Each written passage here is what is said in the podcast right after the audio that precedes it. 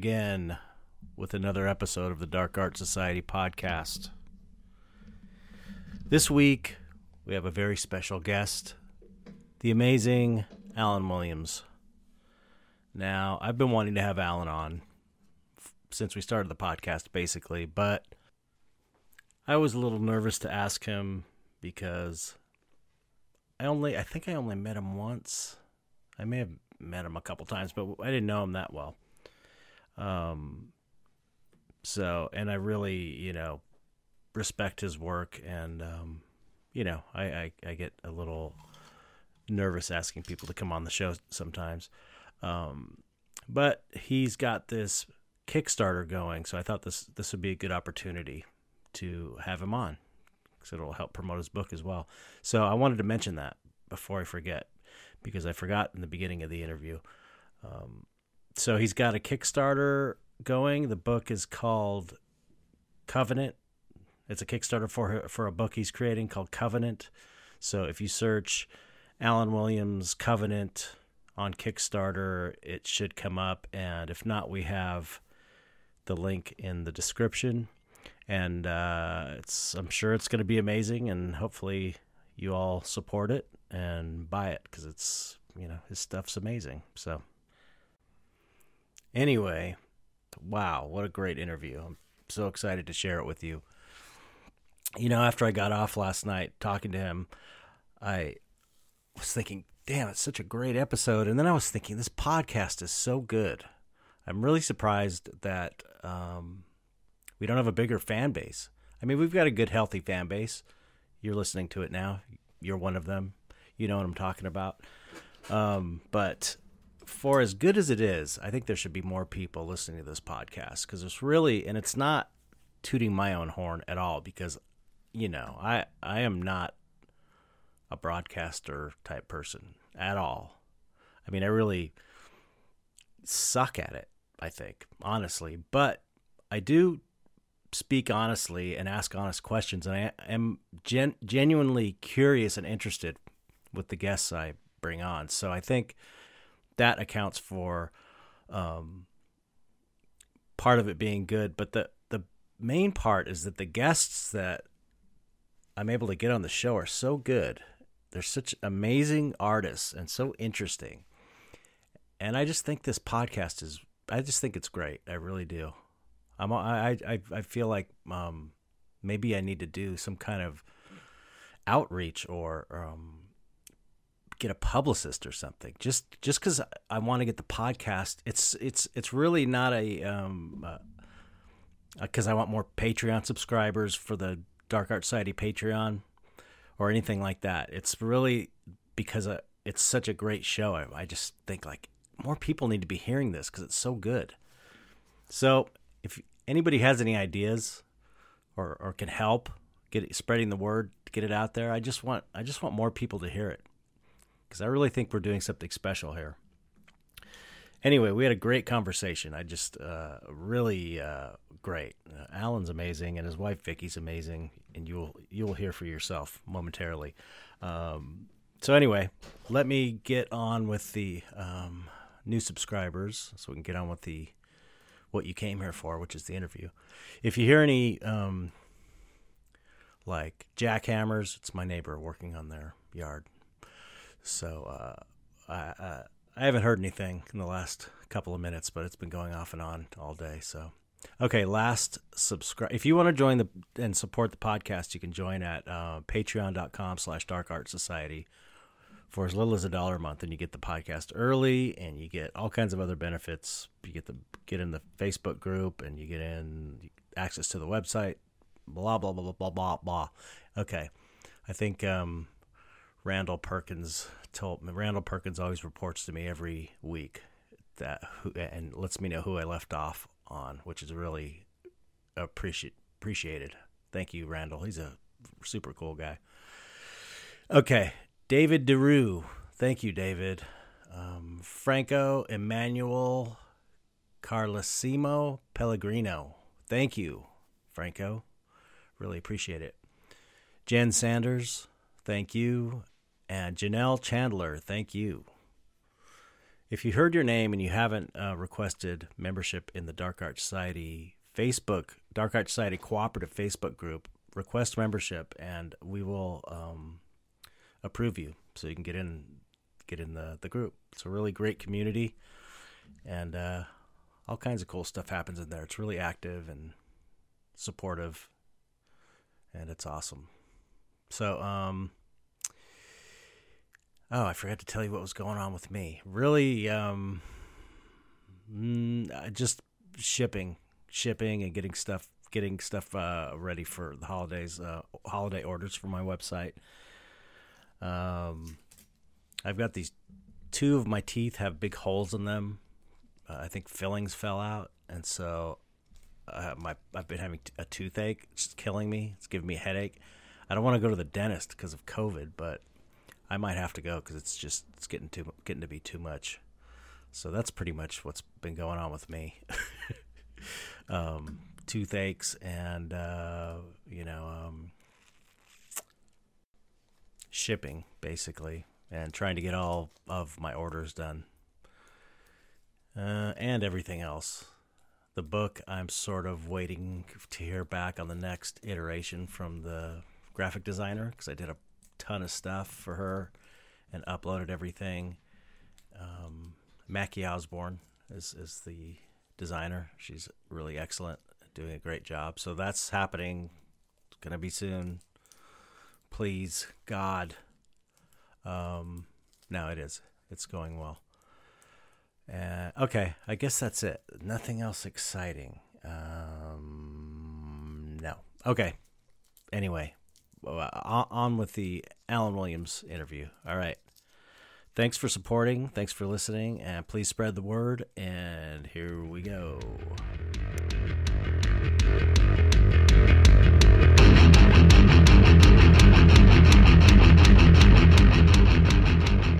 Hello, Alan.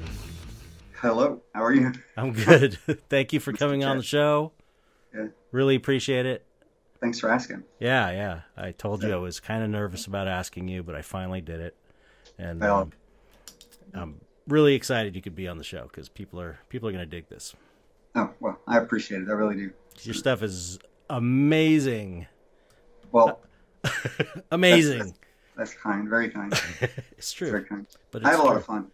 Yeah, it looks like it. It looks like it. And you, and and you have a, a a completely unique style, which is so important. Um, and it looks like you, and it's like you could recognize your work always. So, and that's kind of like, you know, the the ultimate compliment I think for a fine artist. It's like, And, I feel that, you know, and I mean, uh, your work is like that too, right? I mean, thanks. it's really very distinctive, and it's. I feel like, uh, it, uh, you know, I did a lot of stuff. I started off in 1988, you know, doing you know mostly game stuff Mm. for like board RPGs and stuff like that. uh, Uh, it took a long time for me to get to a point where uh, I, I realized what I wanted to do, you know. Uh, and I actually, I'm one of those people that, that, you know, if I didn't actively pursue the thing, the look that I wanted, I would have just passively gone up all into all kinds of different looks all oh the time. really? Yeah. So it was a con- Yeah. conscious decision to really try and Yeah. develop your own thing. Yeah, because I was I got to a point where uh, you know I've done so many different things that look like looked like they came from so many different artists. You know, because I right. I did the same thing a lot of people do is I would always ask how do you do this? You know, how do Mhm. you how do you paint flesh tones? How do you you know? And so I ended up jumping around from different techniques, you know, one after the other, trying to figure things out. And then uh, then I got to a point where I just sort of had this way of uh, this image in my mind, and I couldn't find people that were doing exactly what I wanted to do, and I thought that was that was a good thing. Hmm. You know, I could find little bits and pieces of it here and there in different people's you know work and how they approached it. Uh, uh, but How did you It- know? How did you know the thing? Was it just something that you had a feeling I- about, or it, you know, I, I took a, a, a note from a, a, a, a thing I had read or, or I'd heard online. It was a photographer was talking about that that good photographers are really good at just noticing the things that they notice. Hmm. right? So a Mhm. really good photograph is just for most people they glance at something that's cool, you know, and they keep on going. But for a photographer, they'll they notice when they notice things Right. and why they noticed it. And I thought, well, it's probably the same way with kind of integrating things into your style. The things that you notice in other people's work are probably uh, elements that you might want to explore in your own work. Right, right, right. And so I started like collecting things and paying attention to what I liked and yeah, why I liked yeah. it. And I thought, well, and then I would have this stuff kind of start, um, all these uh, like these images and things would aggregate in, in, in my head, and I, I would look for somebody that had approached it in that way, and I couldn't find the exact way that I was seeing, and I thought, well, that means that's probably what I should be doing. Oh, that's cool. You know? Yeah, that's a great so, way to put it. I know that's so hard for um, younger artists. I mean, you know, you know it is. It's hard. It's hard to come up with your own thing, especially now when there's just so much art everywhere. Right. You know, online. Yeah. Yeah. So I, I, I often ask artists on here, you know, how they come come come upon their own um, style because it's such a difficult thing to do. I think you know. Yeah, it definitely. It it uh, it it ended up being a question of like me. I guess I stopped saying the question. I stopped asking people how they were doing things because I had learned a lot of technique and things, and I started asking myself how did I want to do it. Right. Yeah. Yeah. you know, cool. and that once once I got to that point, it it uh. I, I, I, like to experiment a lot anyway. So once I got to that point, I just started uh, pushing all the experimentation I was doing towards finding my own, you know, thing, the way that it, you know, right. uh, an aesthetic or a, a, a pro. It's not really um, a defined process, I guess, because my the way I work is so different. It's protean, you know, right. uh, it changes from piece to piece practically. Right. Yeah, but it still has that look. It always oh, has well, that thanks, look. Well, that, that's something that I, I started to uh, feel more comfortable with because one of the things like people will say, how do you how do you start these things without without sketching first? Because I very often don't sketch at all. I just start, mm. uh, and it's because I know that I can find it on the Yep. piece itself. I can work my way through it Yep. uh, because I've done enough of it to realize that if I just don't stop, I Right. will eventually get to it. Yep. You know? So, totally, so you, man. you know that with uh, you know you, you you know when you're oil painting, there's always that stage in the middle that is the one stage that makes everybody want to quit when Right. you've got the paint's just not working right. right. And Yeah. Absolutely. Every single piece, you always have to go through it. You know, practically. the hard time the hard the hard time that's what um i i say this a lot to younger artists. Um uh, one thing I, I consciously became aware of you know when i was first starting painting i was kind of teaching myself Mhm. and the, and it's scary because you don't know if you can pull it off early on or that's how it was for me. I, I so i wasn't confident.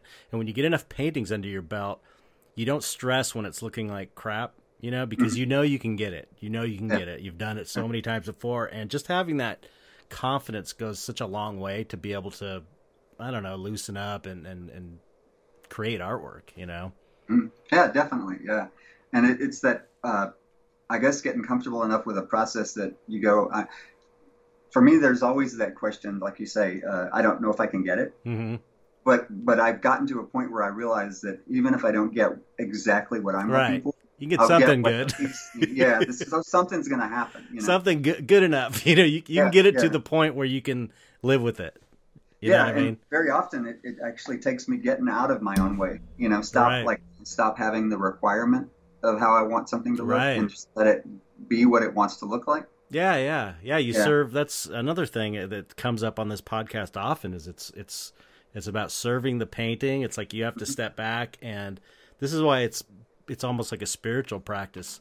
Art, Yeah. create fine art because you have to, you know, the same thing you have to do in, in with the spiritual practice. You have to, like, uh, um, you know, dissolve your ego, kind of, you know, Yeah. put- and and Yeah. and and and humble humble yourself and listen and be Listen. directed by some higher power and that's basically you know what the painting is the painting is the god figure in a way and it's like how how best may i serve you oh painting you know and i'll do whatever you say you just tell me Yeah, definitely. You know, it's a, it's uh, you know, you have to become quiet, and Mhm. then you know, it's like you're having a uh, this conversation with some with somebody that's talking very low, right and if, if you overspeak, you'll miss everything. That, and they're saying something very important, right and you're going to miss it if you keep insisting your voice is louder than that. you know? Yeah yeah Uh, so, yeah, yeah, and it's gonna definitely. Uh, it's uh, I, I have run across uh, other artists that you know feel this way, that, that actually approach their work, you know, this way. And whether whether you know, uh, I, I, don't really know that it matters whether or not it's a sense of of, of true, uh, if for lack of a better word, a true divine incorporation or a true uh, psychological incorporation. Right. Whether it's your your higher self, your right greater or your subconscious, subconscious or greater consciousness, yeah. Or you know an external uh, uh, source. I right. think it's they probably are closely related, if not the same thing. That's a, that's what I was just yeah. going to say. It's like probably the same thing. you yeah, know, yeah. probably kind of the same thing. It's just um, semantics. Um, yeah, I think the first time I heard about your work was from Chris Velazco. I think Chris Velazco turned me onto your stuff. Yeah, he invited me. Uh, one the first show I was ever uh, for a um, roadside. At, it was roadside, yeah, roadside attractions. Oh, cool, cool. That's let's say hi to Vicky too. Vicky, anyone oh, that knows Alan knows that She's Vicky. Off, off. Okay, Vicky, hi Vicky. Say, say hi Vicky. This is Vicky. She's sitting on the we're just recording the audio, but um, it's good to see you. Oh, we're just. Oh, that's right. It's a podcast. yeah, yeah, yeah, yeah. I, I probably should record the video too, but I don't know how to do that, so I just yeah. do the audio anyway. Yeah. But um, uh, so I would love to see your old stuff from '88. I'm curious to oh, see what oh. it looked like back oh. then. no, I did all kinds of stuff from from straight up like uh, high fantasy D and D kind of things to uh, I did I did pin up, I did cute, you know, I did stuff for kids' rooms. I did you know uh, like almost like children's book illustration type things, stuff wow. that you would not relate to what I'm doing now at all. And yeah, it was yeah. all very um, uh, uh, I well it was in 88 so I, have to say this i think that the whole art scene was very forgiving in 88 because mm. you know there wasn't as much out there as there is now true that's true uh, I, you know as you look, as you go further back you look at and you go would i have been able to get a start if i started with what i had then now right. i don't know it's it's much different now you know uh, but, but, there's so much more information now too though so yeah so you would have more true. I can find any question I want. Like if I'm like when I start playing with ZBrush when I'm doing concept stuff. You know, uh, the first thing I usually do is if I don't know how to do something, I'll play with it for a minute, but then I'll just go straight and find a video somewhere. Oh, yeah. It's, it's, like, you know, it's it's just everything is like edu- the edu- education is free for this kind of thing online now. I yeah. mean, you can find somebody giving it away somewhere, and it's just it's all valid. You know, it's amazing. It's yeah. amazing. People, I think. Uh, we take it for granted sometimes how amazing it is, especially people, old dudes like us who had to go to the library and stuff. Right. it's yeah, like when we it, had to have encyclopedias. Yeah, encyclopedias. My, my, phone will give me not only more information than I need. Yeah, yeah. Half of it's not what I. I mean, right. you know, there's so much there now. It's it's hard to sort through sometimes. You know. Yeah. Uh, yeah. But it's incredible. But I, I love it though. It's it's having come from oh, yeah. the time we couldn't do that to now.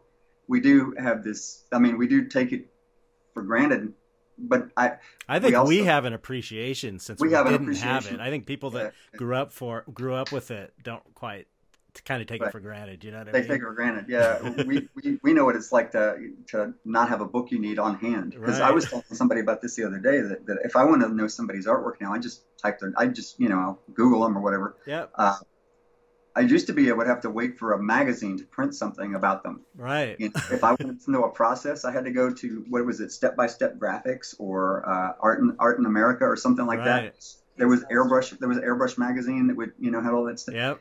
That was the only place you could learn that stuff. Yeah. yeah. It's so, so, weird. It's so yeah. weird. It's so hard to think. How did we manage back then? But everything was everything was just s- slower paced in a way because right. things took longer times. You know, it's like if you you if you knew there was an image you needed from a book and you knew your friend had it, you had to call your friend up and then arrange to go drive over and pick the book up or whatever, and then you had to like um, either borrow the book or take a picture and have the film developed. Yeah, which Polaroid, is yeah, Polaroid. or Polaroid's true. Yeah. It's true. You know, um, I, I, that's one thing I kind of do miss was having all those Polaroids around of yeah. things those are pretty cool. Yeah, yeah. Polaroid Polaroids are awesome. They kind of made a comeback. They th- there was some some uh some place made like a new Polaroid, I think, a few oh, yeah? years back. Yeah, just like as a novelty thing. Yeah, I know they make a digital version of Polaroid now that actually has like an on like an on camera printer. Oh, really? It's, Maybe that was the thing yeah, I'm thinking yeah, of. Yeah. Yeah. it's like fake Polaroid. Yeah. But uh, they still they still sell the film. You can still get it. You know, there are people that make it. Yeah. Yeah, yeah. Because So- there was like a Kickstarter or something. Yeah. They were trying to remake the the old Polaroid machines again, or the old formula. It's uh, I saw a documentary on it, and like people okay. were crying, they were weeping about Oh, yeah. losing Polaroid film. Like they were so into Polaroids, it was like a huge thing. Yeah, Yeah. kind of amazing.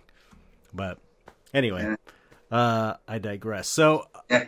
what what what's your what was your I'd like to hear um you know I I just I just I so love what you're doing now because you're really your work really touches on this like deep there's like this you know spiritual depth to it to me that's how what i see it it's like there's this surrealist they're like they're like dark dreams to me you know and they feel deep and like primal. Like there's it's like there's they're so mysterious. They have that mystery. They're not overtly what you would typically think of as um i don't know. They're they're it, okay we, you know i'm always about promoting this whole dark art thing that that i that we're all kind of part of. And um you know your stuff is on the esoteric end of it which i love which i think is so cool it's like um you know what i'm saying right it's more of a vague not There- obvious like rah scary yeah, no, no. There's, there's definitely uh, uh, uh, uh, when I work on when I work on the pieces that I work on. There's definite when they're where they're supposed to be. There's a feel. There's a there's a there's a mystical and a spiritual sense to it that I, I can feel right right because it's it's coming from a place. And this is something that you know it goes hand in hand with uh, before we you know started the thing the the, the recording. We were talking about how. Um, uh, you have to be quiet and listen to the to the what the what the piece is saying. It, it I can I've gotten to a point I guess where um, it I quit I can even it takes a little while sometimes and sometimes it's frustrating, but I gotten to a point where I can I'll, I'll listen to I'll watch I'll, I'll work on the work, and a narrative will sometimes Right. accompany. There'll be there'll be phrases and words that will pop up and I've gotten to a point where I can I can feel when I'm manufacturing it yeah right to letting it happen. yep And and I whenever I've manufactured it and let it go, it always ends up um, uh, falling blank, kind of being Right. dull. There's no Right. energy. it doesn't And have that it- thing Yeah, that magic when thing I let it happen, and I don't know if it's uh, if it's like we were talking earlier. I don't know if it's um, like these very quiet subconscious connections that are being made. Mhm. Um, but if I let it happen, it just seems like it knows what it wants to be, and I just I just have to get out of the way. right right Uh, and and uh, it goes hand in hand, I think, with the uh, the fact that I feel like and I've I, I've sort of been on this uh, kick for now for a while. You know, I'm I'm sure you're familiar with the you know um, I think it's gotten more popular recently. Uh, the idea of you know thought manifestations and, and like tulpa and things that Oh, are yeah, yeah. created 100% Whereas, you know, and, and an art is literally a manifestation of that because it is thought and then is produced and becomes a reality. absolutely And people have people have asked me before. They go, "Well, do you think these things are real?" And I said, uh, my response to that is, being that it exists in thought and nowhere else in reality, and then I produce this, and this is it. This is not a representation of the thing. This is the thing itself. right right yeah Right. So yes, it is real. yeah Um, Yeah. What it is is an idea. It's a mimetic conveyance, right right? Uh, it's an idea that that once you put it out there, and especially if it's honest, right uh, if- if it's true, because if I feel like if it's true for me, it doesn't have to be true for everyone, but it will be true for someone. right yeah exactly You know, uh, that if if it if it's working and I put it out there, uh, somebody else will pick up on it, and it will turn into its own thing in there with them, which is exactly when they talk about uh, tulpa having their own life and becoming their own thing, and even getting out of hand. mm-hmm. All those possible with art. With, oh with yeah yeah of- you know. It's the same thing. Uh, it's like yeah. another version of that thing of of the you know um uh yeah I mean I, I know exactly what you're talking about. It, it's it's it it is um you know it is literally magic. You know, It- art well, yeah, is it- literally it's magic. just- when people, when people, you know, I've I've run across this. I've been asked before, you know, is there magic involved in this? And I want to say, this is a this is there's a process I can show you, but the process isn't what you're asking me to learn how to do. Right. The part that you're asking me to learn how to do is the magic, but Right. it actually is something that comes from inside the person doing it. Yeah, yeah. It's disingenuous to say that it's not magic because we actually, I think, the origins of magic might have been in a place like this, Right. you know, psychologically, spiritually, Totally. and Yeah. So I don't know. That that's just you know. I I a hundred percent agree with you. yeah, it's, it's, awesome. it's one of those things. This, these are conversations that like I'll come to, I'll come to bed for me early in the morning, and I'll I'll I'll lay down next to Vicky, and I'll say, "Well, I started thinking about this," and she's like, "Oh, oh no." yeah, Because, you know, go to what do we sleep. do when we, you know what are we doing when we're working but not constantly thinking about stuff Right. you know it's like as we on both sides of our brain we're we're you know you know having these dialogues going on Right, right. but uh, yeah it's it's interesting uh, because I I've, I've I've always felt like um, like imagery has you know a, a certain am- amount of power to it mm-hmm. you know, iconography, uh, you know, symbolism, and you know, even you know, branding to a degree has a certain amount of of persona, or you know, it has its own thing Yeah, going on. yeah. You know, No, have you So- have you have you? I'm sure you've probably seen the um, Grant Morrison talk on. Have you seen that about uh, um, sigils? Have you seen? I haven't. I haven't. Seen, Oh my. God, you got to see it. You're gonna die. You're gonna oh, you're gonna love it. Yeah, it's like because he's talking about performing like magic, basically, which is you know manifestation type work, right? Um, Right. v- visualizing, you know, visualizing, creative visualization, whatever you want to call it, to to make physical things in your reality. And sigil sigil magic is a certain way of Mhm. doing that, basically. and um, and he and he goes I, I on. mean, I, I, I'm familiar with the idea of, of sigils and chaos magic and things Right, like that. yeah, where yeah. You create, you know, you're Oh, okay, yeah. So so image. yeah. So he's totally talking about chaos magic, but he but he goes uh, on about how um, you know all the all the corporate corporate branding they're all sigils. They're all sigils to do Oh this yeah, magic yeah, I can to. see that. I can see that. Yeah. it's like and it's like it's so okay, true. now I'm gonna. Vicky wrote it down for me. I'm gonna have to go and find that and listen to it. Oh, it's so good. It's great. It's, Grant, amazing. Grant Morrison, you said? Yeah, Okay. Grant Morrison. Uh, I think if you do Grant Mor- Morrison sigil, uh, Mm-hmm. sigil, it's it's a it's amazing. It's so good. There's a real, there's like a 45 minute one, and then there's like a condensed one, but um, they're both great. So, like uh, if you if you feel like watching the whole thing, the the whole whole thing is the best. He's kind of getting getting drunk while he's talking, so it's sort of funny. But he's the, the info is just so good, and it's and it's so like cool.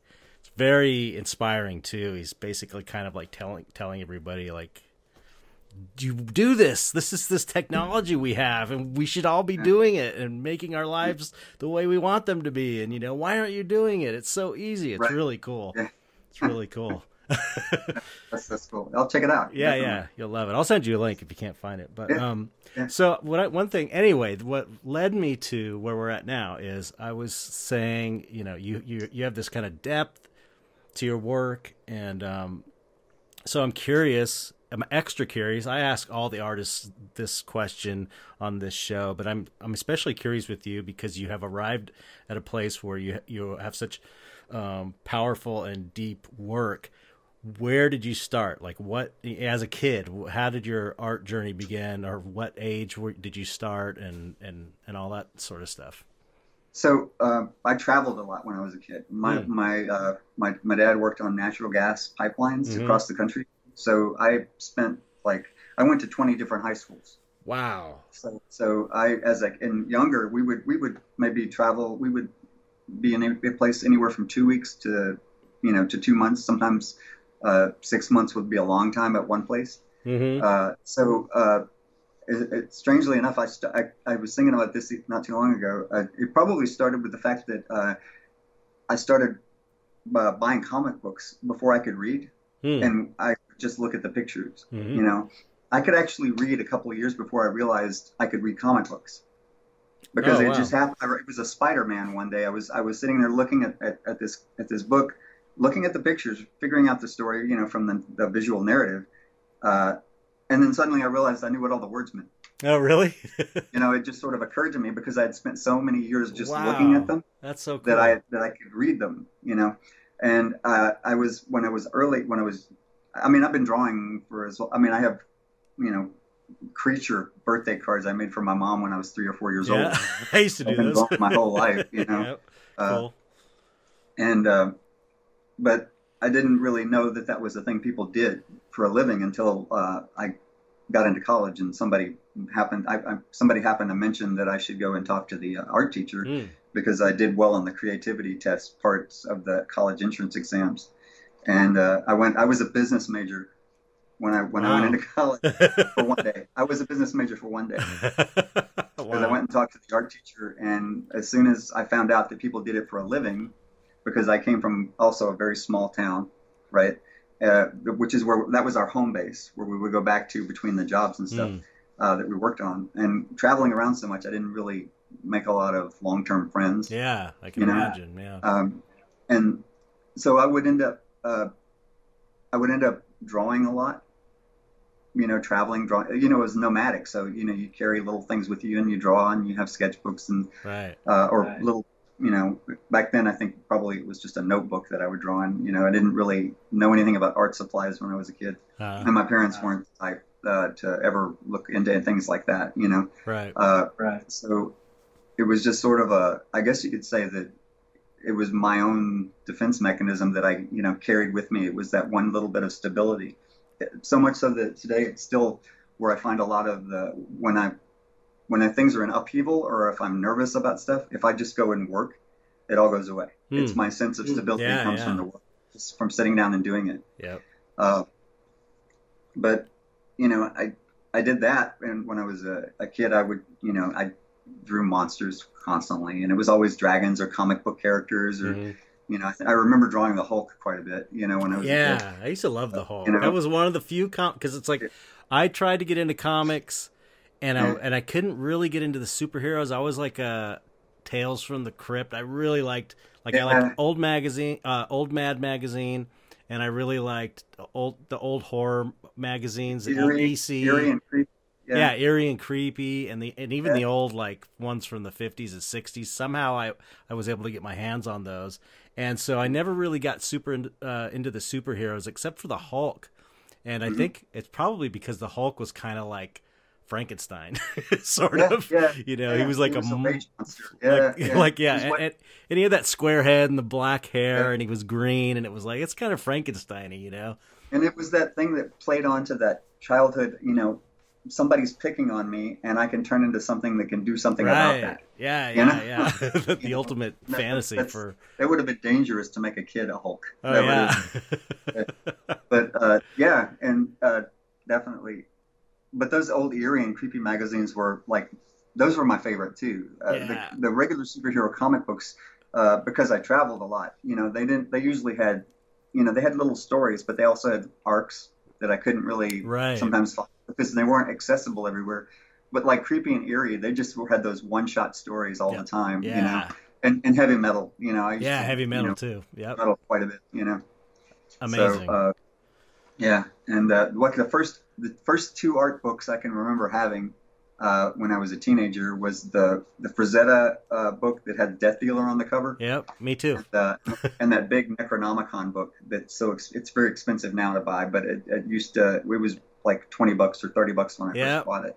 I know. Yeah. I, I, same here. Those are those are my two Yeah. two big ones for me. I still have my Yep. Necronomicon, and I loaned it to somebody, and they tore the cover off. So the cover, the front cover, has been torn off, but otherwise it's in pretty good shape. But it's so bums me out. Um, I'm pretty sure that my original Necronomicon uh, was sold at a yard sale when I wasn't home from my parents. okay, now I don't feel I don't I don't feel so bad now. yeah, but but I I, I recently uh, bit the bullet and bought an, an, another one. Uh, oh, they I found one like yeah, like a you can- used one.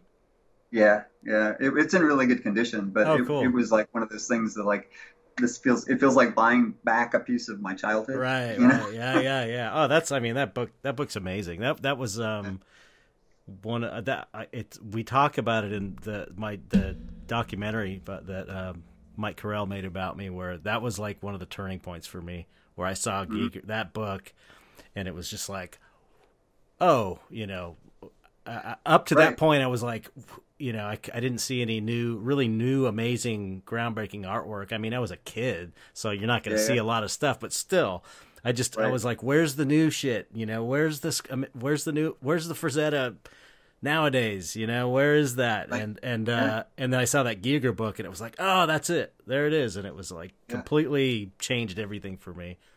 What's really interesting to me too about, about that was that, you know, he created the look that sort of became an industry, almost an industry uh, right. uh, go-to book, right?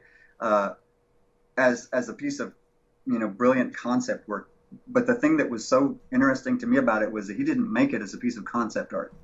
He made it as a piece of private. He, this was his personal art. I mean, he was right. a fine artist.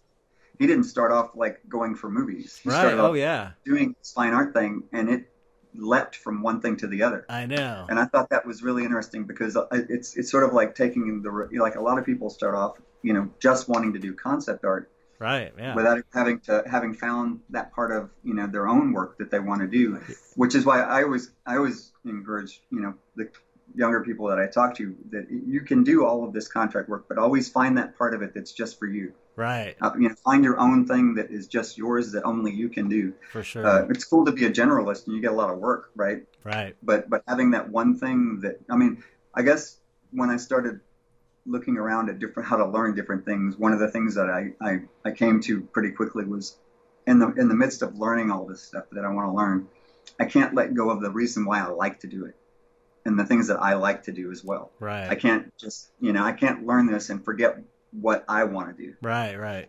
Which, which is easy to do, especially if you get you know caught up in a lot of contract stuff, right? Right. Yeah. Yeah. Uh, it's very easy to get you know to because I, I, I there's so many artists that I've met over the years that have had huge, really nice you know careers doing illustration or book cover work and then they get to that point where they're like, I want to do my own work, but I have no idea what I want. To do. Right? Yeah, it's like you you, you lose your you lose yourself in that if you go too far in a way. Like I, I was just talking about this, um, maybe on the last podcast or before the one before I can't remember, but how I I was like you know age right around age 12 i was i realized i want to do makeup effects. That was it. Mm-hmm. i got completely got the bug and that's all i studied through high school. And of course i was drawing designs for like masks and it was all like for for a purpose. It wasn't really doing fine art. It was more like okay i'm uh, gonna design this new mechanical head i want to make or whatever some cool creature. And um, but it was all geared towards trying to get a job in the effects industry because my dad was a fine artist and an illustrator, and I and I and I uh, he had such a hard time. Like, you know how it is. It's like he was it was boom or bust. It was like there was money and right. then there was no money for months, and then there was right. like a big sale and blah blah. And at the time, I was just too. I don't know. I thought it just wasn't. I didn't think there was a market for fine art, so I didn't even go there at all. Um, you know, we're talking like a kid in you know junior right. high and high school. So anyway, I was like studied makeup effects on my own with the intent of getting a job, and I got in you know right out of high school. I started working in effects, and then I you know got burnt out.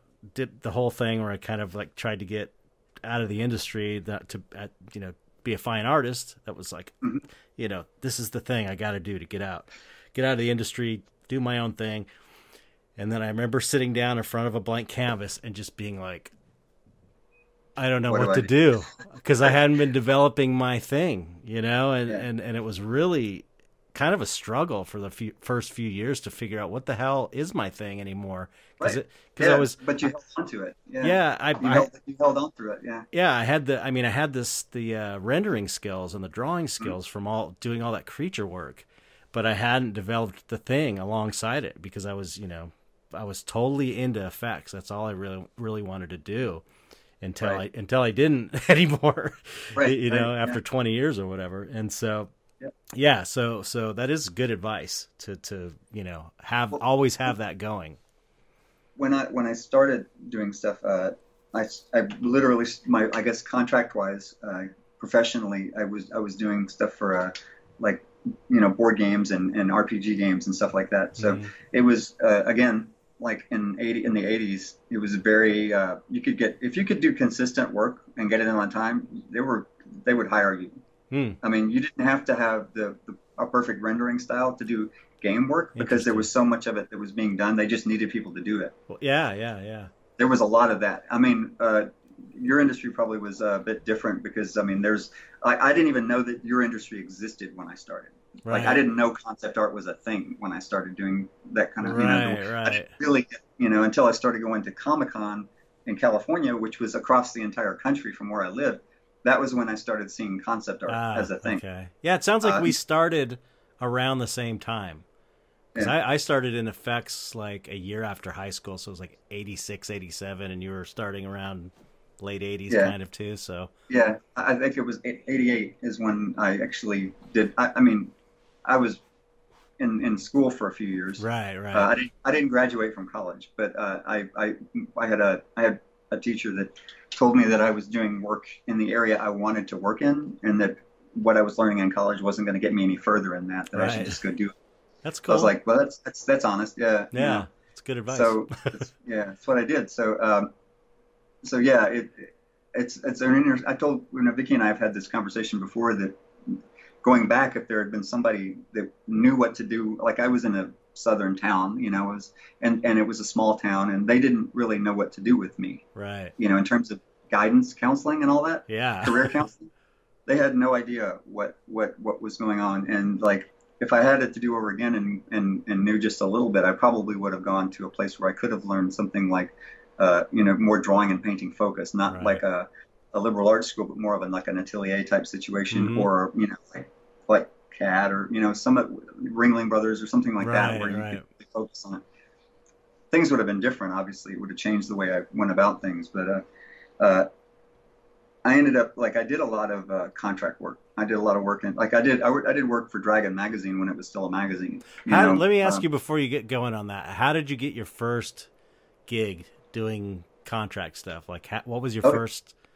How? The first thing, Yeah. we, we we would go. We found out uh, We went to Gen Con. we we in found out that there were these you know the conventions, the fantasy conventions that you could hang up artwork at, uh, and we would go to the art shows and hang up like I would do my own like fantasy drawings and you know just it there, you know it was dragons and and knights armor and type stuff, and then uh, we would hang them up in the art shows, and people would bid on them and they would do the whole you know three bids to auction kind of a thing and i had a company co- contact me from one of those shows uh, it was actually uh, they did uh, a game called car wars Steve it was steve jackson games they did this generic GURPS, generic uh, uh, role playing. generic role-playing systems Hmm, and so okay. I went like it was completely stuff that I would never have ever done if anybody like they wanted me like this first game that I worked on uh, God, was that the first one? yeah, it was. Uh, I had to draw all these vehicles with uh, armament and guns and things on them and things like that. Stuff that I had no interest in at all. Right. But it was it was the first people that had contacted me about working. Uh, but it came from going to conventions. Wow. Uh, and I actually met Vicky at a convention too. That's Oh, how we got together. That's So awesome. it's like all the good stuff in my life has happened at conventions, basically. right. oh, cool. um, yeah, so uh, that's where it, it in, I, you know, I, they contacted me about doing some spot illustrations for some of their uh, uh, RPG system stuff, and Paid probably like 15 bucks. uh, yeah, it was like fifteen dollars an illustration or something. Really? Because you know they're super inexpensive, but uh, I mean, you know, That's cool. Hey, Uh, you know, at that point, but you know, I, I kept Foot in the doing at the same time though. I was still sending my own artwork out to shows, and you know, I I would always, you know, try to up what I was doing with my own work as often as I could. Mhm. Uh, and eventually, uh, I, I think the reason I got the stuff for, with TSR was because I actually sent portfolios out to Hmm. people, yeah. Physical. physical portfolios, you know, where you you know like prints and a you know, uh, or at, at one point there were slides too when they Right. used to do that. if I remember those You know. days. So, yeah, I still have crazy. my makeup Uh, effects portfolio that I would show Yeah. around. It's funny. It's so You quaint. certainly dating yourselves. Well, you know. out portfolios. Yeah, that's uh sorry. Sorry. Thank you. That's my wife too. I've been another thing we have in common is uh, I got together with my wife around 87, I believe. Yeah. And we've been together all that time too. Yeah, yeah, we've been together since 1988. There, see. Oh, that's Yeah, yeah, we we're doing something right. yeah. Lots of something. lots of. She says lots of things. yep. But- Well, that's But amazing. yeah, no, I did a lot of. Uh, I did a lot of stuff for you know, like Dragon magazine back then. Uh, I did stuff for uh, Magic. Magic. I was in like the first sets of the Magic cards that came out. Oh, really?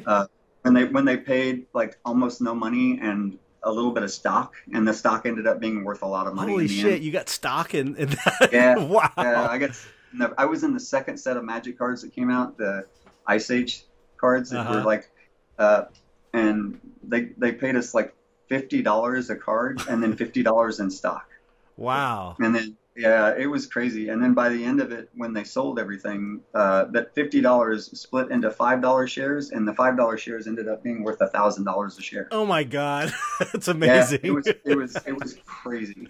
that's and so the cool. royalties at that time were crazy. And I had you know friends that, that had like built like two and three houses on their royalties Right. from Magic That at time.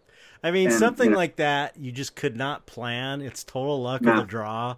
You know, it's Yeah. like with um I remember on when um in I kind of relate it to the effects industry um uh when Jura- Jurassic Park came out, Mhm. you know, no one knew Jurassic Park was going to be this huge film, but people uh effects people who did some of the live action the puppets and stuff had to had to do um you know radio con- remote puppeteering basically. And uh it, it was and you you had to be in SAG Screen Actors Guild to do that. And um this is the way effects people would get health insurance actually because there was no health insurance in the in the industry. If you could get on a SAG gig and they could Taft Hartley you in and you become a member of SAG by like doing a remote control and operating like making the brows go up and down on a creature. yeah. That's a that's that's a performance technically. So it was like a loophole that affects people could get in and get their health insurance. Um, and you you know was, the money was good when it came around too. But people that worked on Jurassic Park who had no idea because we were all doing SAG gigs once in a while, and it's like oh you get a little extra money, you get your health insurance. They bought houses from the residuals from Jurassic Park. You know these puppets. Wow. So it was like same kind of thing. How could you possibly know? It's just like Yeah. you know right place Right. at the right time. Right, It's, right. it's so Yeah, amazing. And it's so amazing. it's interesting because Jurassic Park was sort of a uh, the first time I'd seen somebody do pencil work that was concept work because they published a lot of Crash Oh yeah, uh, Crash. Yeah, yeah, the, yeah. the dinosaur drawings that he Yeah. did, and I, I was like, I fell in love with all that. Oh yeah, they were so good. Yeah, and I finally got to I finally got to, to meet Meet him. meet him last year Oh really? at Lightbox. Yeah, it was awesome. That's Yeah, cool. That's nice cool.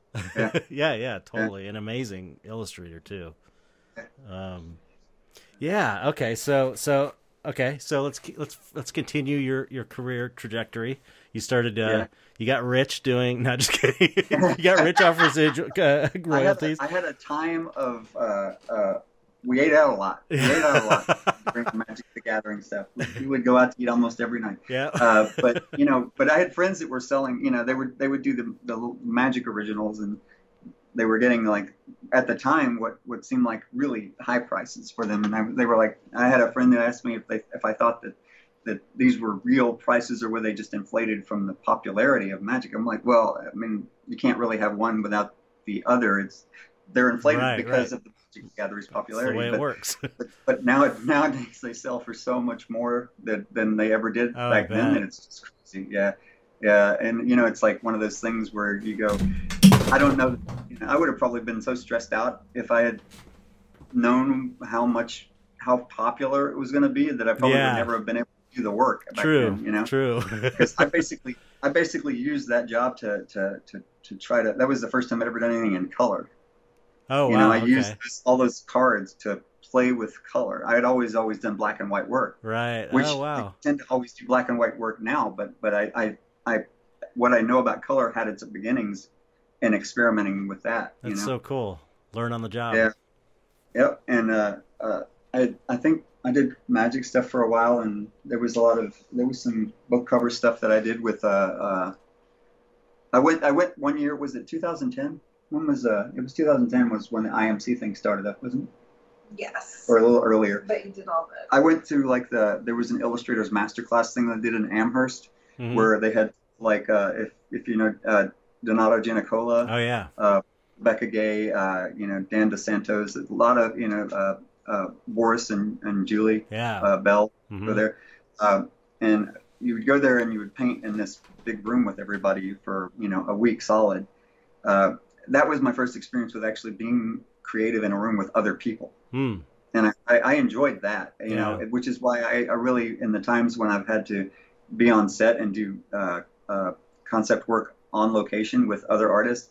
I always love that because it's like you know everybody's just kind of got their you have those periods where everybody's just working and then Oh, yeah. suddenly 20 minutes people talk and then they just go back to work Yeah. Yeah. But I got really, I, I enjoyed it quite a bit. But uh, that was another uh, one of those things that I got into where the whole process of the way other people make art was demystified for me a little bit. right. Right. Yeah. Yeah. Which is funny because I've always thought that there's this, there's a period where, uh, where the work is demystified before it actually starts to remystify again once Right. it starts to become more personal. Right. Right. know, yeah.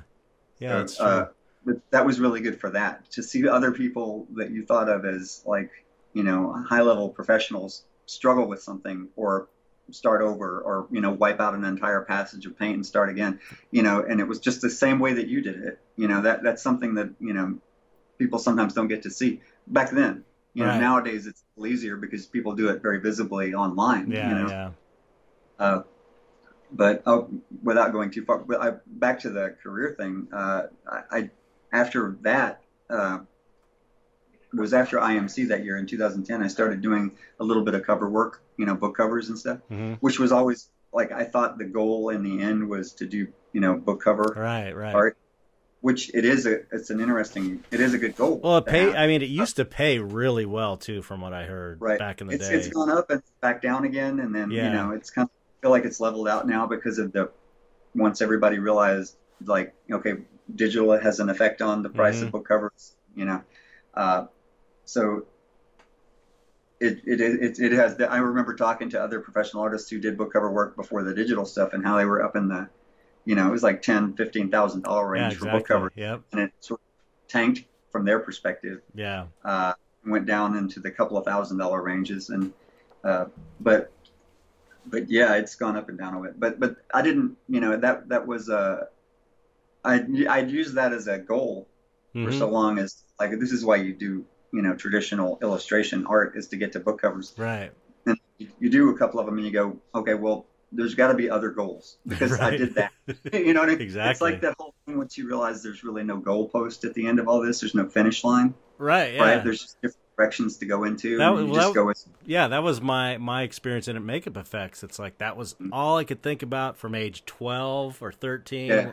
until you know I got to a point where it was like, okay, I'm I'm the art guy here. I'm the lead sculptor and creature designer.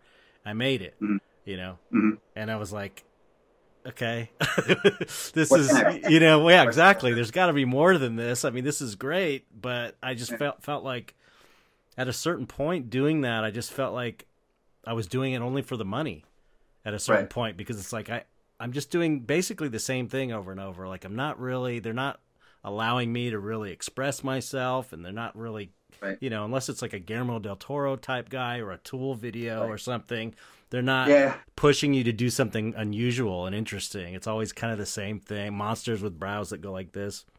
You know, Right. angled Yeah. angry, angry monster brows on everything. Brows. Probably there was at some point a lot of spikes involved. Yep, spikes. exactly. You know the usual. The there was a pierced no- nose ring and cr- and creatures for a while. There was like you know lots of jewelry. That, you know when Brom Brom got popular and it was like everything had piercings and. But Yeah. but anyway, yeah, I got to that point. That was kind of the one of the reasons I ended up leaving is because it was, you know, I had, you Yeah. know, I got there and I wanted to go somewhere else. You know.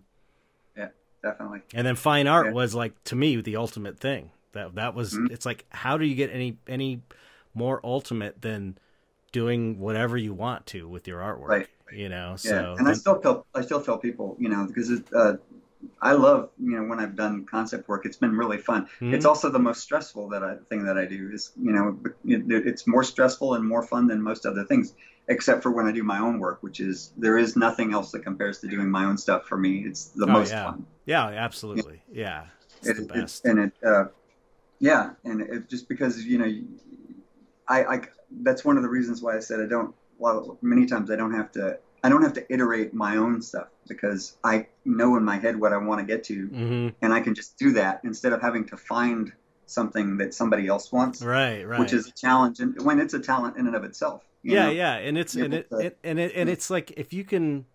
My, my experience with it was like you know if you're working for someone that re- like a like again like a Guillermo or an Adam Jones or something, someone that ha- has a vision and that has good taste and knows what looks good. That's really fun. You know, that's a like that's a fun challenge. But um, you know, in in the case of the film industry, it was like often you were um, working for someone that you know had less of a vision than you did you Mhm. know like producers and, and directors and stuff it's like that that don't even they don't even know what looks good really Right. they don't even I had, I've had probably, uh, you know, uh, a couple. Uh, there've been a couple of jobs that I've been on where I felt like I was, like the the director knew what they already what they wanted, and they Mhm. already had it. And right they wanted, they just wanted me to be there to close the doors so they could check the boxes for the people who were totally man back. I've, I've been there before too Yeah, and it, it, that that's painful because Yeah, you it's- know it's like you're just kind of you know there to, to make sure that all the doors are closed. that right to right right it's not you it's work- not very fulfilling No, but then you work with somebody. Okay, I work like with uh, Guillermo. Uh, Joel Harlow is like this. Yeah. Uh, that Yeah. just kind of like lets you run with things. yeah yeah that's uh, cool And and are open to ideas that like if, if if they have an idea, they're totally willing to to look at your idea too. right right Even if it's different, if it if it has merit. yeah. You know, uh, that's what I got to I got to uh, you know I worked with Guillermo a little bit, and then with Joel I worked on on the uh, the new Hellboy reboot Hmm. which you know, had you know it met with you know mixed regard through the fandom and things like that. Yeah, but the but, But- the creature stuff you did was amazing. I didn't hear anybody complaining about your stuff. No, thanks. It. It was fun, and it It was looked like it was really fun. I was totally jealous was. I didn't get to work on it when I saw your It was, designs. the, it was one of the first times that any uh, one of the first and one of the only times actually that anybody's ever said just do what you want to do That's this. great. You know, Yeah. uh, I've, I've had a couple of jobs where that's happened, and it's just always like the most fun to work and it's on. smart That. and it's smart for them too because you're going to get the most out of your your artist and it's going to contribute it's going to make your film better you Yeah. know that's why people Yeah. like you know Guillermo and and again it's like I've I've worked with a couple other directors that gave me freedom but the, the two that come up always are the tool stuff with Adam Jones and Oh, and, and, yeah. and Guillermo Adam it's like another one. yeah they they Adam they just said do what you want to do. Right, right. They want you they want you to do your vision and it's like it always comes out better. I've never done something that uh that I was micromanaged and directed to create that was better than something that they just said do your thing. I mean, all, the best stuff I've ever done was always when they said, you know, do your thing cuz then you get excited about it too and you really want to contribute. You know, Yeah. and it's and it's not so much it's like when someone's telling you everything, you know, micromanaging you and, and putting you in a box or too much of a box, it's like you're splitting your time, your your mental energy between um, creating a great piece of work and then, like you said, trying to figure out what they want. You know, so you're not totally able to to focus on the creativity because you're like, did they like this? And he said he liked that part, but not that part. So I'm trying Right. to figure out what the hell this guy even likes. You know, so And it, it, it, it you, you run into this weird situation sometimes when, uh, because we look at a lot of art, you know, you and. I, and, and the people like us, and, and we have a vocabulary in terms of this kind of art that is broad. right. And, but when you deal with like certain there, and this is not really, a, this is not a this is not a criticism. It's just an observation that there are people that don't, don't, they don't see as much of it as we see, so they don't have the same familiarity that we have with what's what what what they think of as maybe really odd to us is like, oh well, I've seen a lot of that. Yeah, exactly. You know? you know, it's and and so that's that's also a fine line to have to walk with because you know sometimes I I have always had to like sometimes I'll have to push myself down a little bit to be able to find what somebody else Right, wants because yeah. I, they're not thinking out they're not really being as extreme as I felt like they wanted when they hired me. Right. because they didn't really want many times they don't really want what I do. They Yeah. want what they think I could do for them which is a little bit different and it's okay but it's it's you have to figure out what they want in that regard. Do you really want like something that is way out there that is Right. unusual? Or Well, do you want something that people can relate to in a way that is different than what you're talking to me about? You That's know, the that's the hilarious thing is you know we, we used to joke about this all the time in the in the industry is that they always come at you at first and like we want the most unusual crazy creature no one's ever seen and then you give them that and they're like no no no reel it back in reel it. it's like it just it's like they never want they never want the weirdest thing because we give it to Yeah. them and it's like they never pick it because it because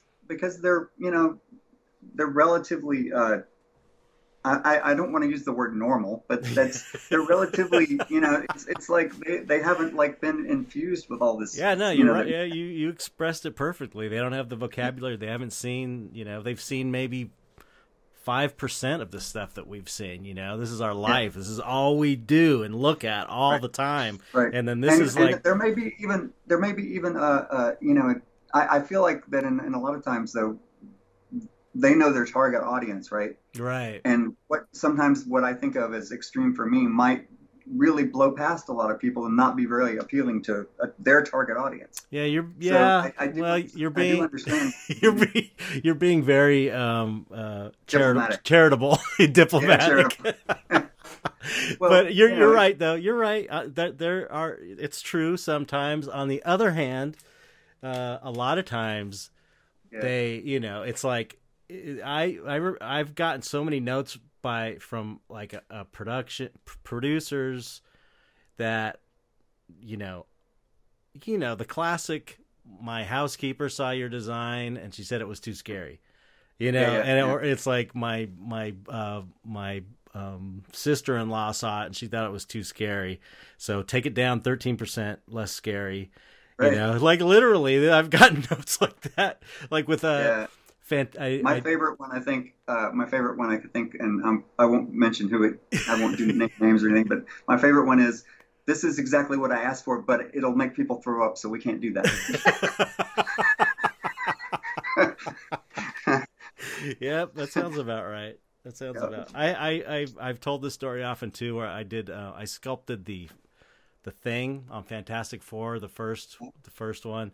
Uh, I'm not proud of that. I mean, the sculpture I did, you know, the sculpture I did I did a good job sculpting it, but it wasn't my design. It was I was totally a pair of hands for the designer, and they you know Mhm. they made me make everything flatter, and it, I just felt it was very bland.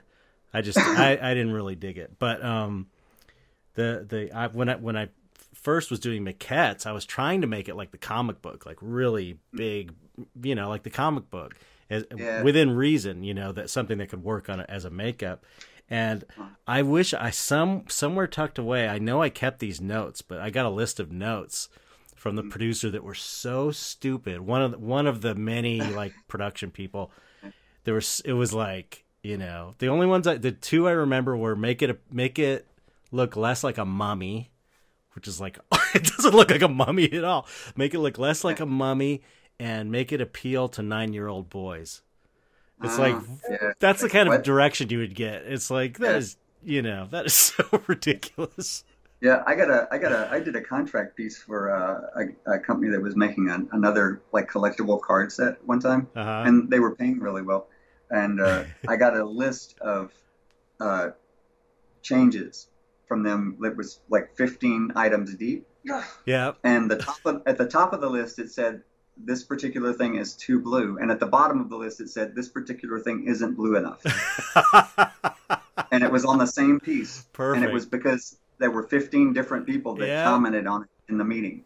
that's the yeah that's the And I'm like- yeah I'm, I'm like, I think it cancels each other out, and I can just leave it the way that it is. yeah yeah. Well, sometimes you You know? you can do that. You can you can Yeah. not change it, and then they come Yeah. back and you say you change it, and they go oh yeah because it's like they just want to know that they had their fingers in it some in some way. I've seen that happen before, you know.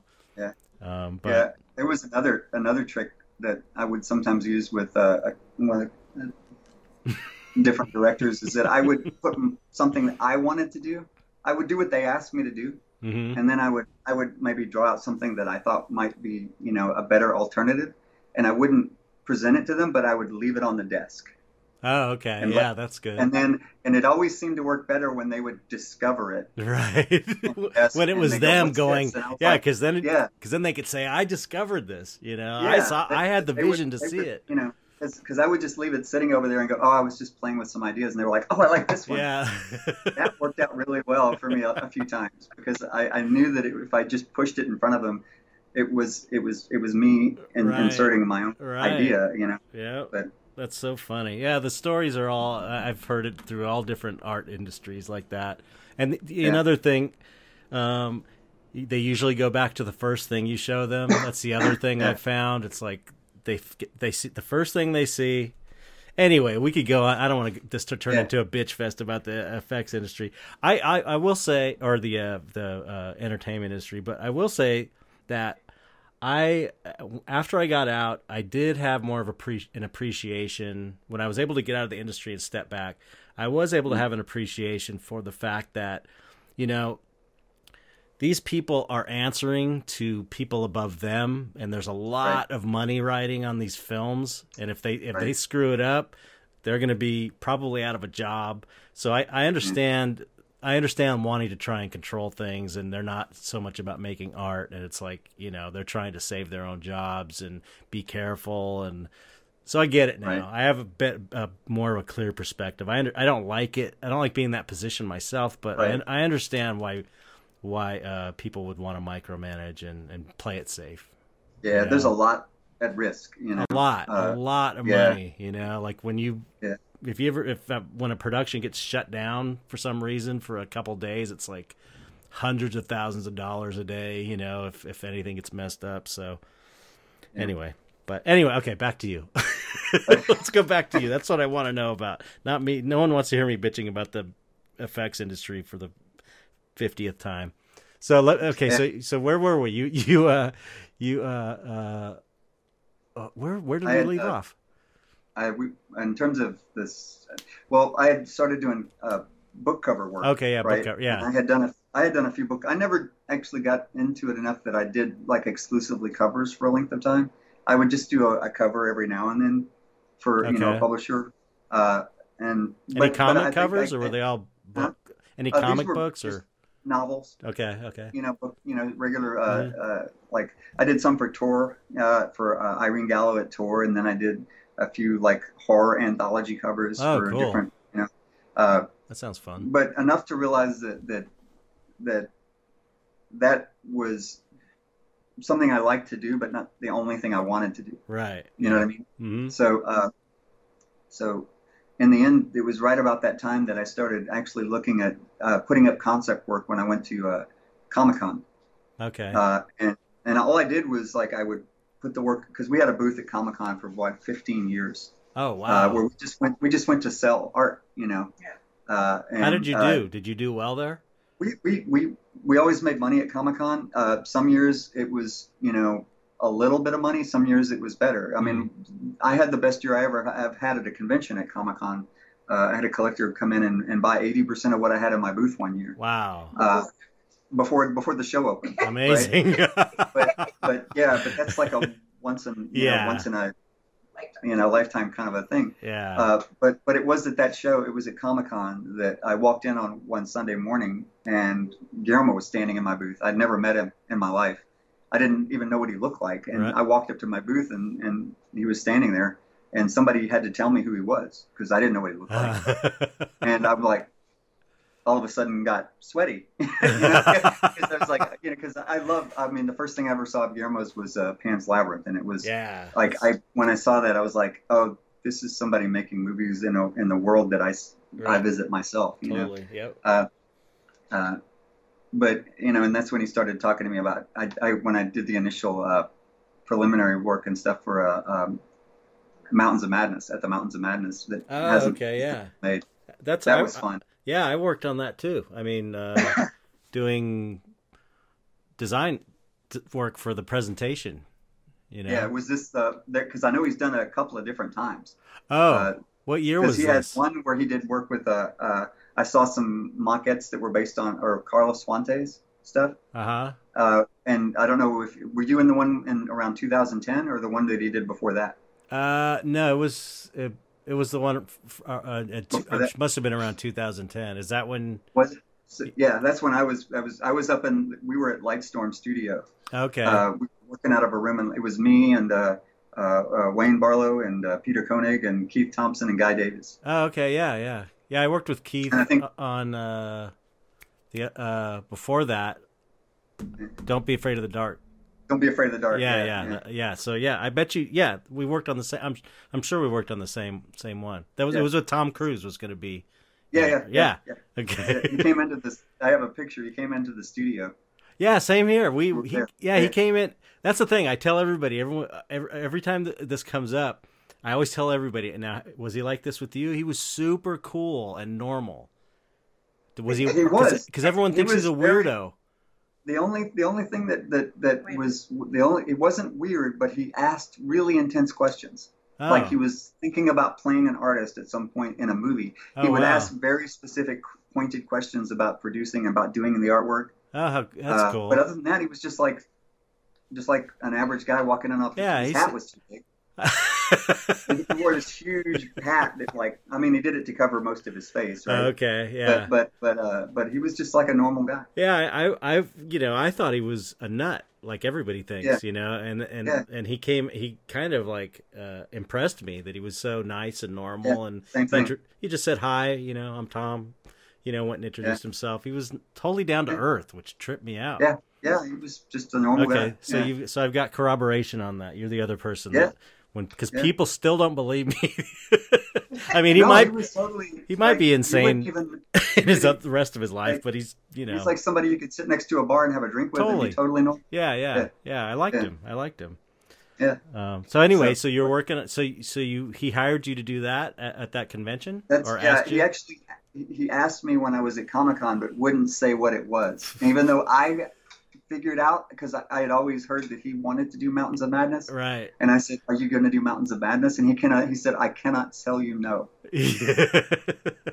And I was like, "What? What does that mean? I cannot tell you no." So I figured out that that's probably what it was. right. but uh, it was really intense because the first i mean imagine this i had kind of always kind of uh, looked up to like you know wayne barlowe was one of the pencil guys Same here. Yeah. and he's like the first guy i see when i walk in the studio and i'm like i'm working like side by side with wayne Yeah. who's a really he's a really great guy Oh, totally. Uh, Super cool. he was not like you know and i thought well that's just not stress making at all this is you know I mean, you know, your first gig is with, you know, you're sitting in this room of people who have been doing it pretty much their entire lives, you know. right. Yeah. But but yeah. you got to start. You got to start somewhere, right? Actually, what's funny though is I always think of that as my first gig, but my first thing was uh, that Christmas was uh, Monster Hunter. I did concept work, like super early previs stuff for Monster Hunter, What's which was Monster released in China.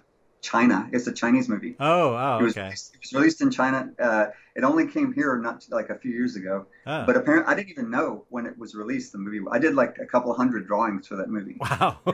Yeah, and it, and it I, and it was released, and it was one of the top grossing movies in China. I never even heard when it was released. I didn't even know. Wow. Yeah, it was, it was uh that was fun though. That was another one where they said just make a bunch of creatures and send them to us, and then it was only I I was basically what they were using I guess to they were handing it to other designers and say base it on this this or this, Oh, cool. and then they were actually making more formal designs and stuff. oh, I see. Uh, I don't, I don't, uh, I don't. It's, when I look at the movie, I couldn't point to anything though and say that I had a lot of impact right. on this, that, or the other. Right.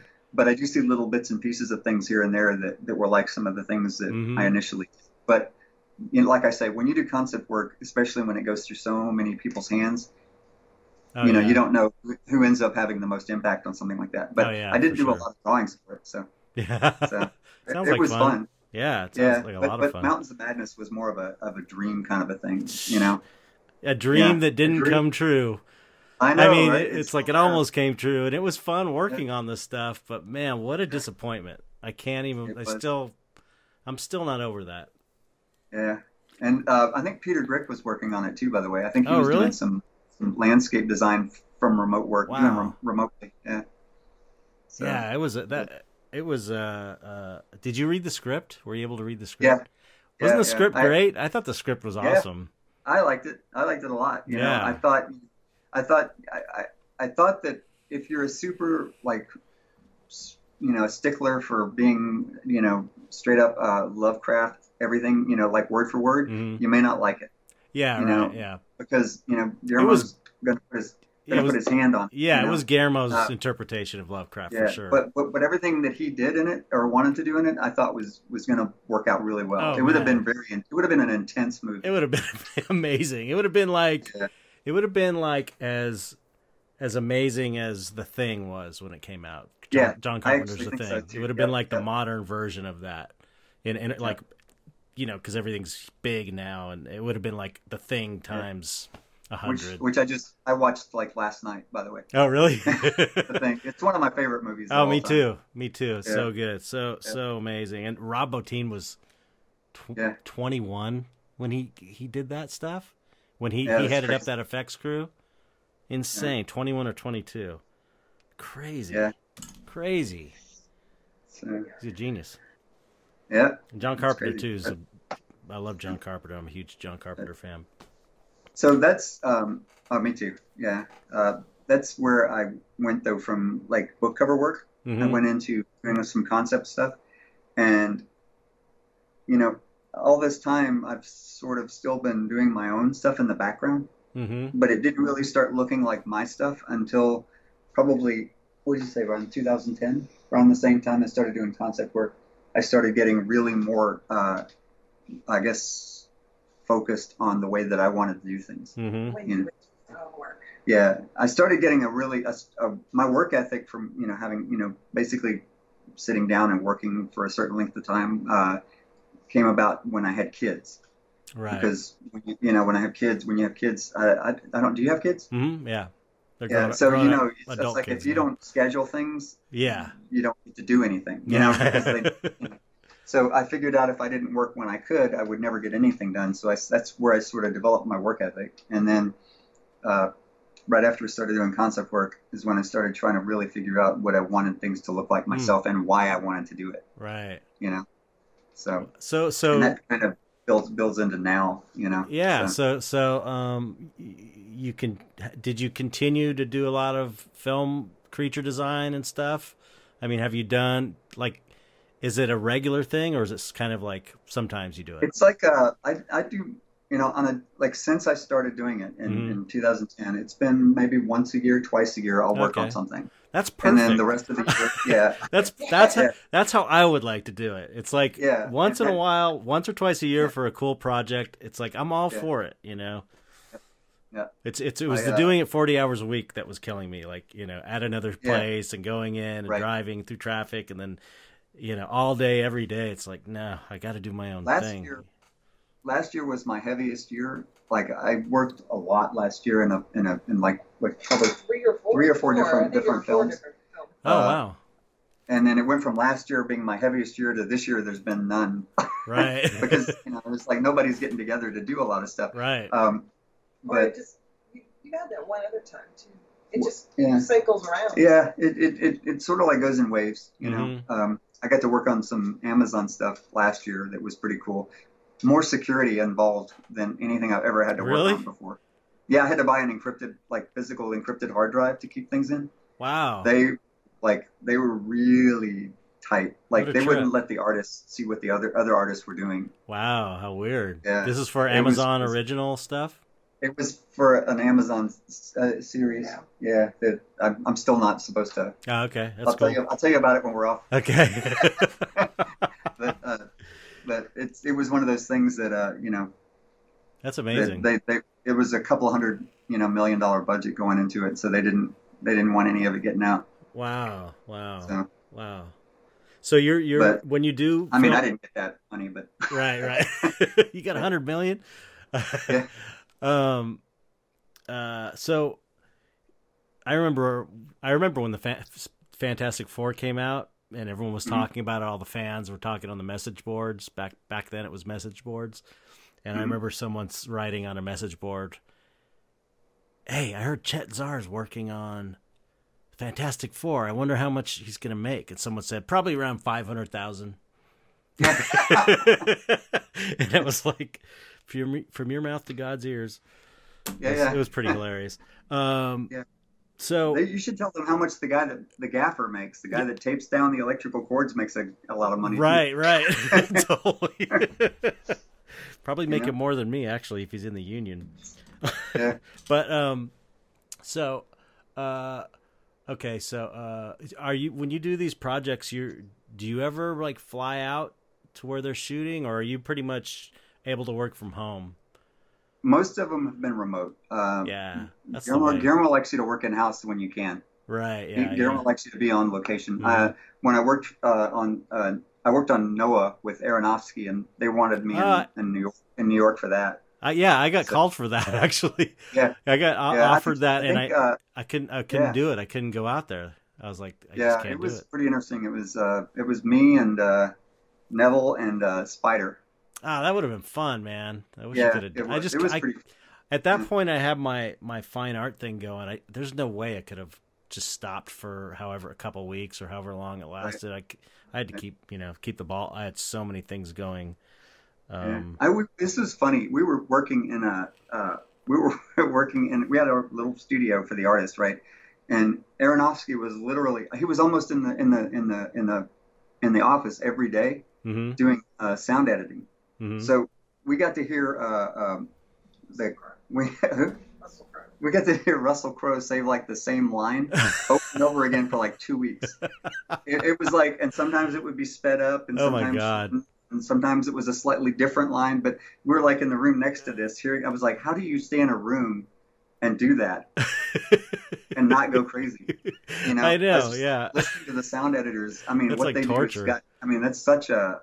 I mean, they and they're they're tweaking things in such a way, Right. a- and it, it's just an entirely alien uh, uh, process to me. Yeah, that's that's like uh, when when that uh, Mike Correll I mentioned the documentary he made about me. Um, his wife told me, "I st- I never want to hear you speak again because because he would just be saying the same. You know, he'd be editing, so he'd be going scrolling Yeah. back for like months. She said, Yeah. and she was just constantly hearing my voice. I'm like, I don't blame you in the first place, but uh, that's got to Yeah. be torture.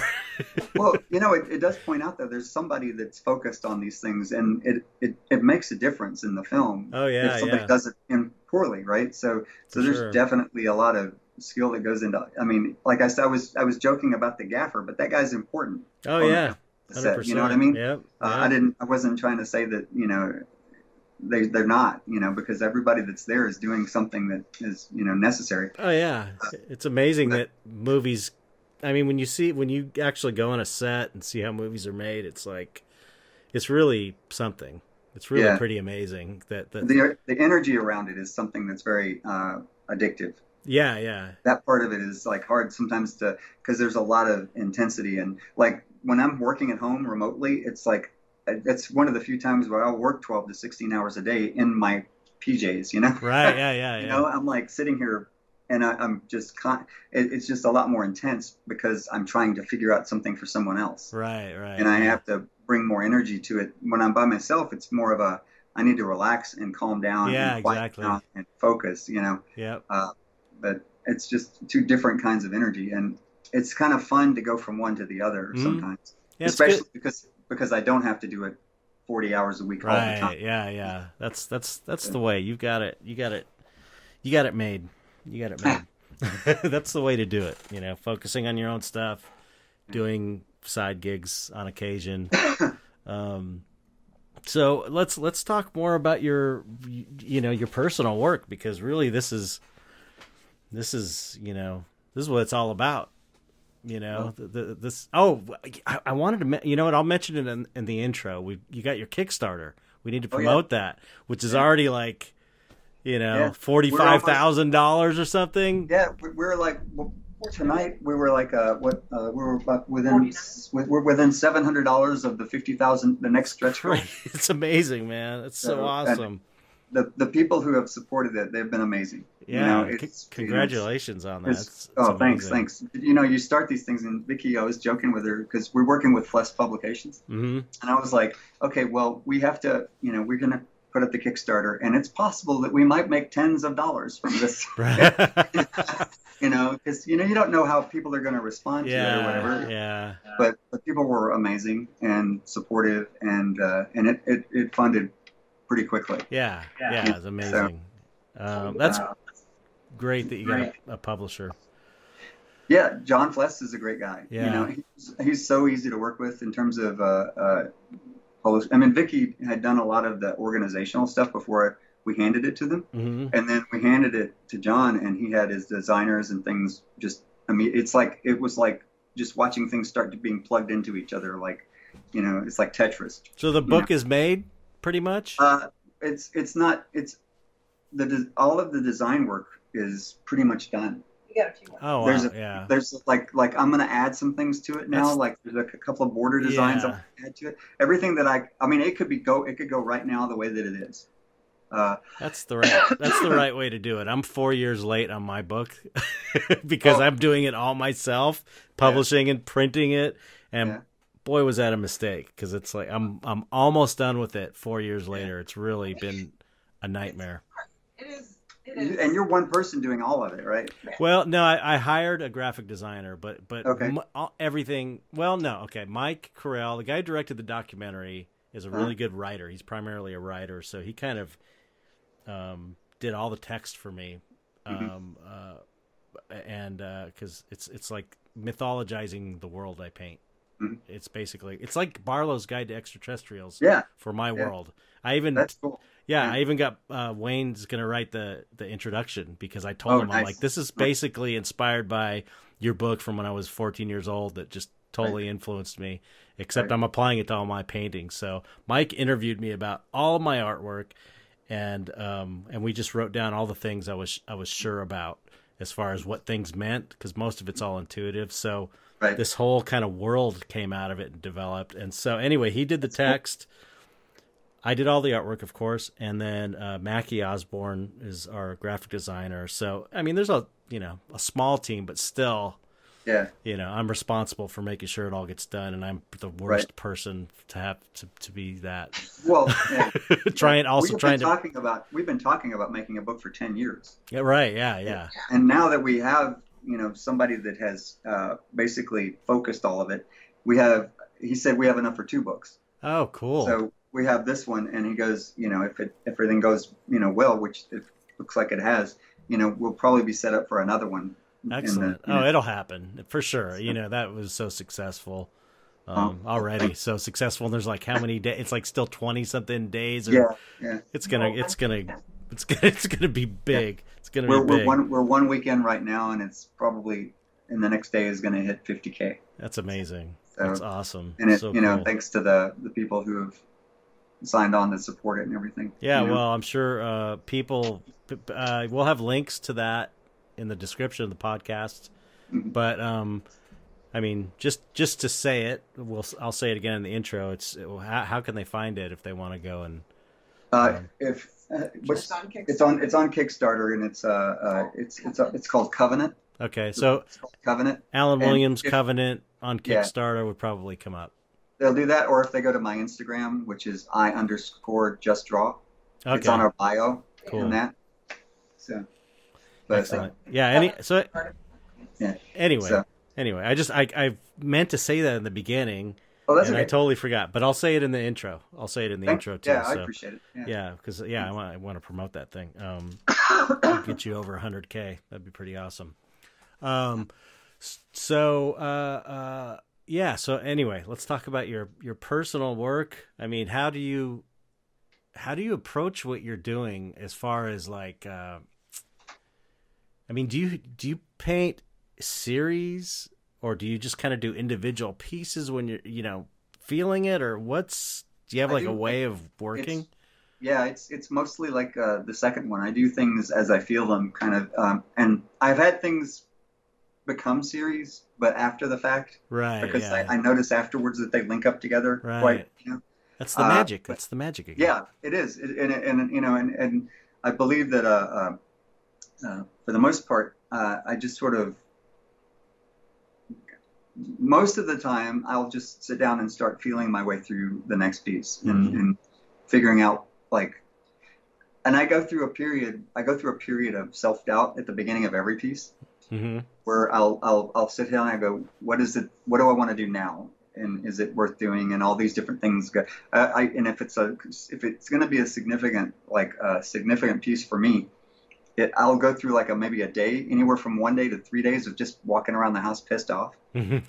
uh, because I'm I'm like frustrated with Yeah. because frustration is part of the process because what I'm doing is I'm cutting the ties to the expectations that I have imposed on things right. and I have to, you know, it gets easier, but but I have to I have to do it in some way almost every time I sit down to work, so that I sort of tell myself, okay, now it's time to stop, try trying to demand something from this, and start trying to listen to what I need it to be or what it needs to be.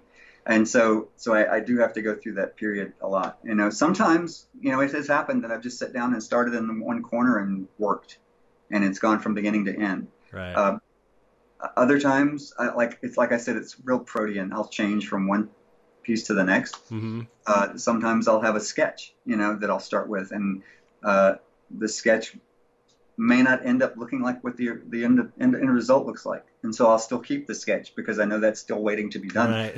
Because the piece that I ended up with is so far removed from what I started with that it's a completely different thing now. But that's what that Uh, that to me that's one of my favorite things.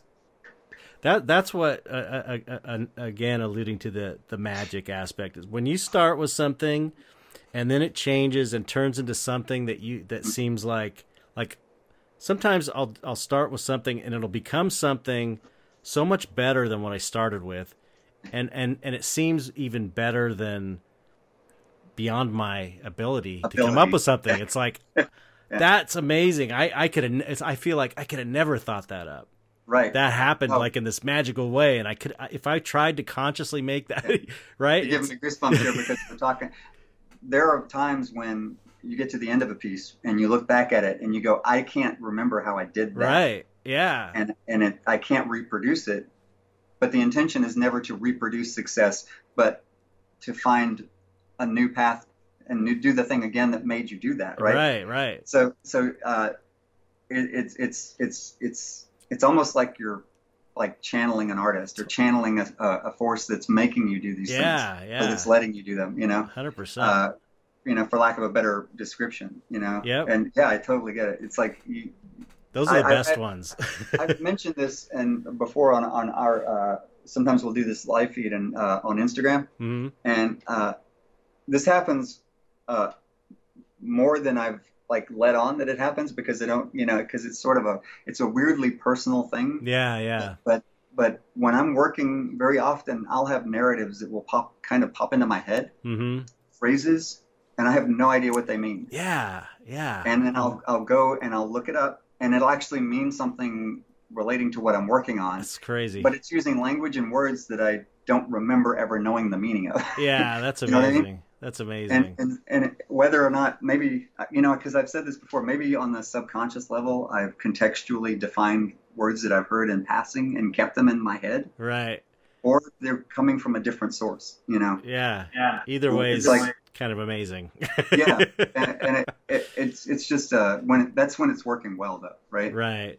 you know I I I I, I think that a lot of times people uh, who are trying to do work will they'll get too focused on the fact that it's frustrating Yeah, yeah. and not realize that that it's often frustrating for everybody and there's a point at every like i said before in every piece there's a point where like it's just anger making yeah. because- because either it's not doing what i want it to or i'm not doing what it wants me to right, right. you know and and we have to come to an agreement you yeah, yeah. know uh, Well, that's why I always, you know, when I, people are thinking about like, I want to be an artist, you know, they kind of like art, they like creating art, so, or they like drawings. I, you know, I always say, you have to love it.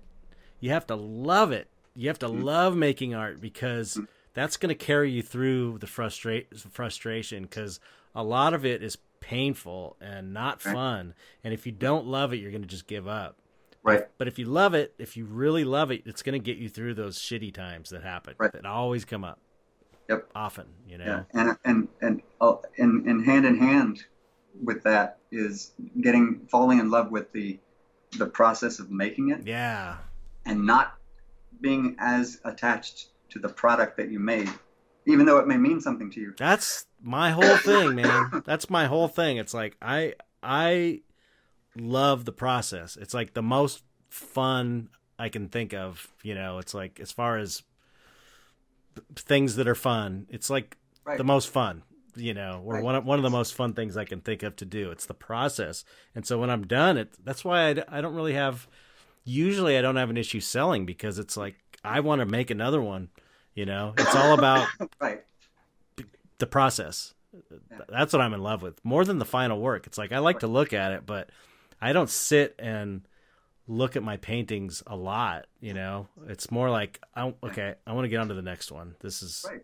you know, Because because doing it to me feels like a it feels at once like meditation and like uh, like prayer. It feels like all Totally. of that, yep, you know, especially when it's working and I'm into it. yeah, uh, and it, it's just like uh, you know we get that time dilation that happens hmm where you'll like you'll sit there and all of a sudden it's like way past the time you're supposed to be going to bed or yeah, you've missed a doctor's appointment or you know? Yeah, you know and uh, it's like i mean you know they were t- they people refer to it in terms of the flow you know? Yeah, yeah, and i mean that's as apt as anything else to call it you know? It, Yep.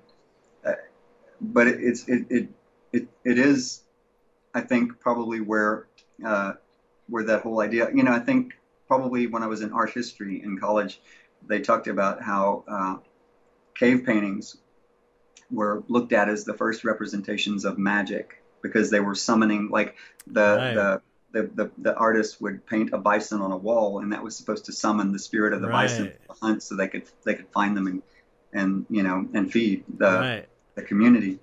And I think that that whole idea of magic being associated with art is has been it's been romanticized, but it actually is a thing right, exists without being romanticized. right, yeah, Uh, yeah, Uh, depending on what you think magic may be. you Right, know, right. Whether it's a psychological connection, you know, or a divine connection, Right. you know, or or some other connection, you know. yeah, So yeah, I agree.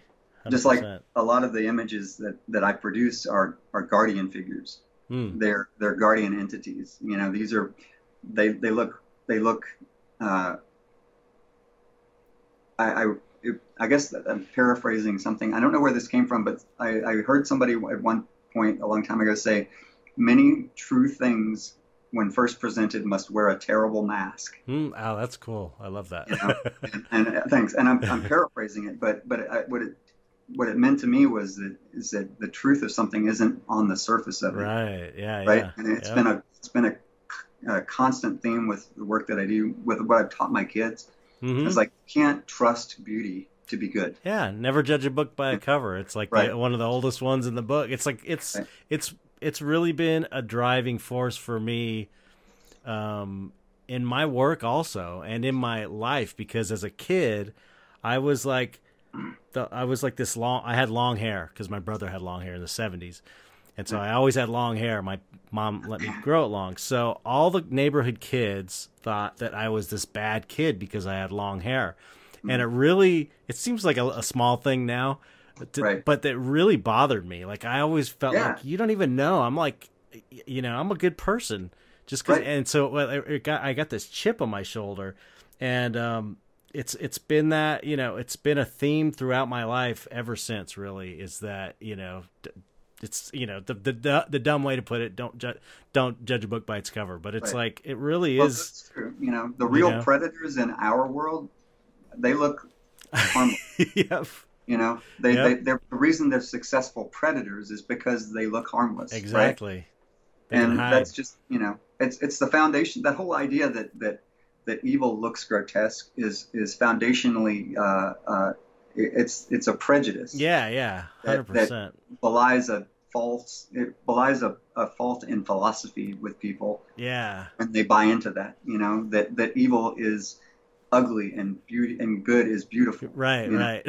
Those things don't mash up very well to the real world. yeah, yeah. Yeah. It's very it's very childish. It's a very Right. childish perspective kind of, you know, immature perspective. And based on the stuff that we look at, we have a very different sense of what looks beautiful to most Right. of the world. You know, uh, I like the underside of things. I like the I like seeing the the structures of mortality. You know, Yeah. in things. Uh, um, to me, all that's beautiful, and it doesn't belie it doesn't belie death at all, but life. right. You know, it shows the the secrets of what life is made up of. right. You know, Yeah, yeah. so Yeah. you know, it's also just more fun. That's what I, I feel. I feel like the, the dark stuff is just eh, it's so rich and and there's Yeah. so much material to to work with when you're when you're exploring the quote unquote dark side of things. It just it's like you know if you look at the Garden of Earthly Delights, it's like. Yeah. Which is the side that everyone talks about and remembers? It's the Yeah. it's the dark hell side. right. It's like so creative. There's so much. I mean, the other side's cool, but it's not like, you know, people don't. and you gotta you gotta wonder what people what kind of commu- what kind of conversations did people have with Bosch Right. right? Yeah. like like did I mean because he you know is one of the original dark arts guys right Yeah. hundred percent. and and and did they think because you have people I don't know if you have this or not but I have had people walk up to my work and walk away from it crossing themselves Oh, no. You know? I don't think I've had that. Not that yeah I've no it, seen. it's happened and I, some small shows. and, and Yeah, we, yeah. we've done some small shows in small towns and things like that where you know but you gotta want like you, you know I, I look at people and I go because somebody said you know this is that whole evil thing again like I look at it and they said well doesn't it bother you to you know paint all this evil stuff and I was like I was like actually if evil looked like this the world would be so much simpler right. you know if if they were blue and had these giant black horns and walked around and had the you would be able to go that guy's evil right. you know but that's not how it works you know it's it's just you know you look at it it's like that i do those things because they're metaphorically interesting Yeah, to me you know? yeah. if i put horns on something it, it's an implication usually of power not evil just like wings are the same thing Right. Right. wings or horns or you know mantles or the you know if i if i uh if i make them you know if a lot of times what i'm doing is uh like depicting like um rampant organic activity rampant Mhm. organic life mm-hmm. can look grotesque Right. when Right. untethered right you know uh, and and so sometimes it's it's like it takes a little bit for people to make that leap. I mean, I don't even, I don't even think of think of it for my work. I don't even think of it that intellectually. Like to me, it's purely. I'm, I mean, I'm I'm very intuitive in the way I create work, and the stuff I like, I like, you know, Mhm. to sound crass, I like the dark shit. It's just like Yeah. it's what I like. It's what it makes me feel good. It's like I can't. I remember I did I did a an interview on a podcast. It was actually I thought probably the best interview I've ever done. It just, it just was a good interview and the people were cool. But the guy who was interviewing me, it was him and his wife, and he's like more of a mainstream artist that does kind of like happy, you know, slightly cartoony. They're good. He's good, but like surf and Mhm. colorful. And after the interview, they were kind of doing a wrap up. Um, I wasn't on anymore, and it was like the tail end of it. And and the guy was like, or the guy or his wife, I don't remember which, was like, I just, you know, they they, they were like happy that I, I kind of explained what dark art was all about, really, and they had a better understanding of it. But the guy goes, or one of them said, I just, I don't know, I, I think I'd get too depressed painting all this dark stuff all the time. And I'm like, okay, you don't get it because Right. this is what makes me happy. It makes me feel good. It's like Yeah, it's the it's yeah. the you know you painting these you know uh, ocean scenes makes you feel good. This makes me feel good, and it makes other and- people feel good that like that stuff. and you would be actually depressed if you had to paint ocean exactly. scenes. Yeah. yeah, and, and that's the thing. It's like, uh, it, it, it, and I don't know really if it can be or bears explanation or defi- definition. And saying you intuitively like something is valid enough. yeah, that's that's true. You know, I mean, it's like I, I got a, fr- I have a friend who likes to draw skulls all the time. right. You know, and I'm like, skulls are cool. Yeah, you know, exactly. you know. It's- and it's like you don't have to justify it. Yeah, you know? yeah, I mean, yeah. I, I, I do have a, a method of speaking about it when people want to talk about it right. because sometimes their appreciation of it only needs that little bit of knowledge as to what where it comes from, what's the origin right, of this, right, right, right? Because a lot of people are bound up in um, in in the way something looks being having an origin that they assume right, right. when when it's not the case. You know, it's like uh, I like to point out to people that like you know the the statue of Moses that has horns. Right. There's there's a the well and the well that there's a there's a depiction of Moses where in the original I think in the original text it said he was horned with the power of God. Right. So the the the sculptor actually carved him with horns. Oh, you could, yeah, and you could look to. I mean, I I think that uh, you know, uh, Catholicism especially is is full on full of dark art imagery. Oh yeah, yeah. Big I mean that's what time. I mean. Bosch. That's where all that stuff yeah, comes from. yeah. from I mean, the. Christ on the cross is just. I mean, Yeah. it doesn't get more dark art than a crucified Christ. It's brutal and it's sad and it's emotional and you know it's bloody. There's a there's a description of, there's a description of Christ in the Revel in Revelations, and he's depicted as uh, a, a a goat or a sheep with its throat cut with like multiple eyes and Yeah. horns. And It I'm like, that's about as dark as you can get. you know? it is. It's dark art, but it's like you know, I uh, um I felt when I was first showing in the in like w- there was no dark art scene whatsoever in when I first started showing, which is like early two thousands, and so I was kind of showing in the pop surrealism circles and lowbrow and stuff because you know that was the place that was available to me. And um i always felt like i had to justify myself all the time like Yeah. why? Because it was everyone was like or not everyone but a lot of people were like they didn't know why i was doing it.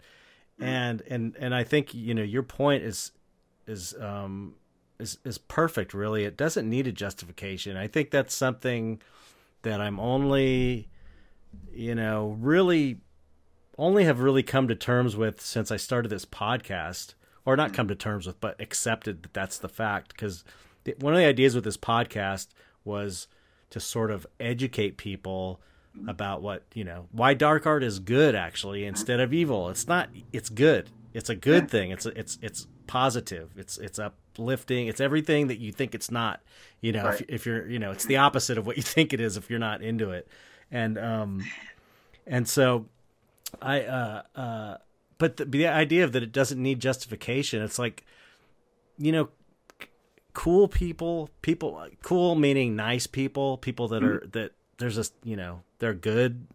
Those people usually I mean that's a judgment call but but you know what I'm saying. People that are just you get an energy from them they're cool. They all, they usually even if they're not into they're not they don't dress black in black. They don't aren't into dark art. Cool people will usually see dark art that's if it's done well they'll be able to they'll be able to appreciate it. They don't have that kind of like prejudice. So it almost felt dark art in a way i've said before feels kind of like an asshole detector in a way. Yeah, you know what i mean? It's like as Yeah, long yeah. as it's a good painting it's done well then you can kind of tell who the like the the you know kind of the assholes are you know right, in a way right, right. It's a it, like, I, and and I think, like I said, that's a that's something I tried to teach my kids. Is a theme. It's the same thing over and over again.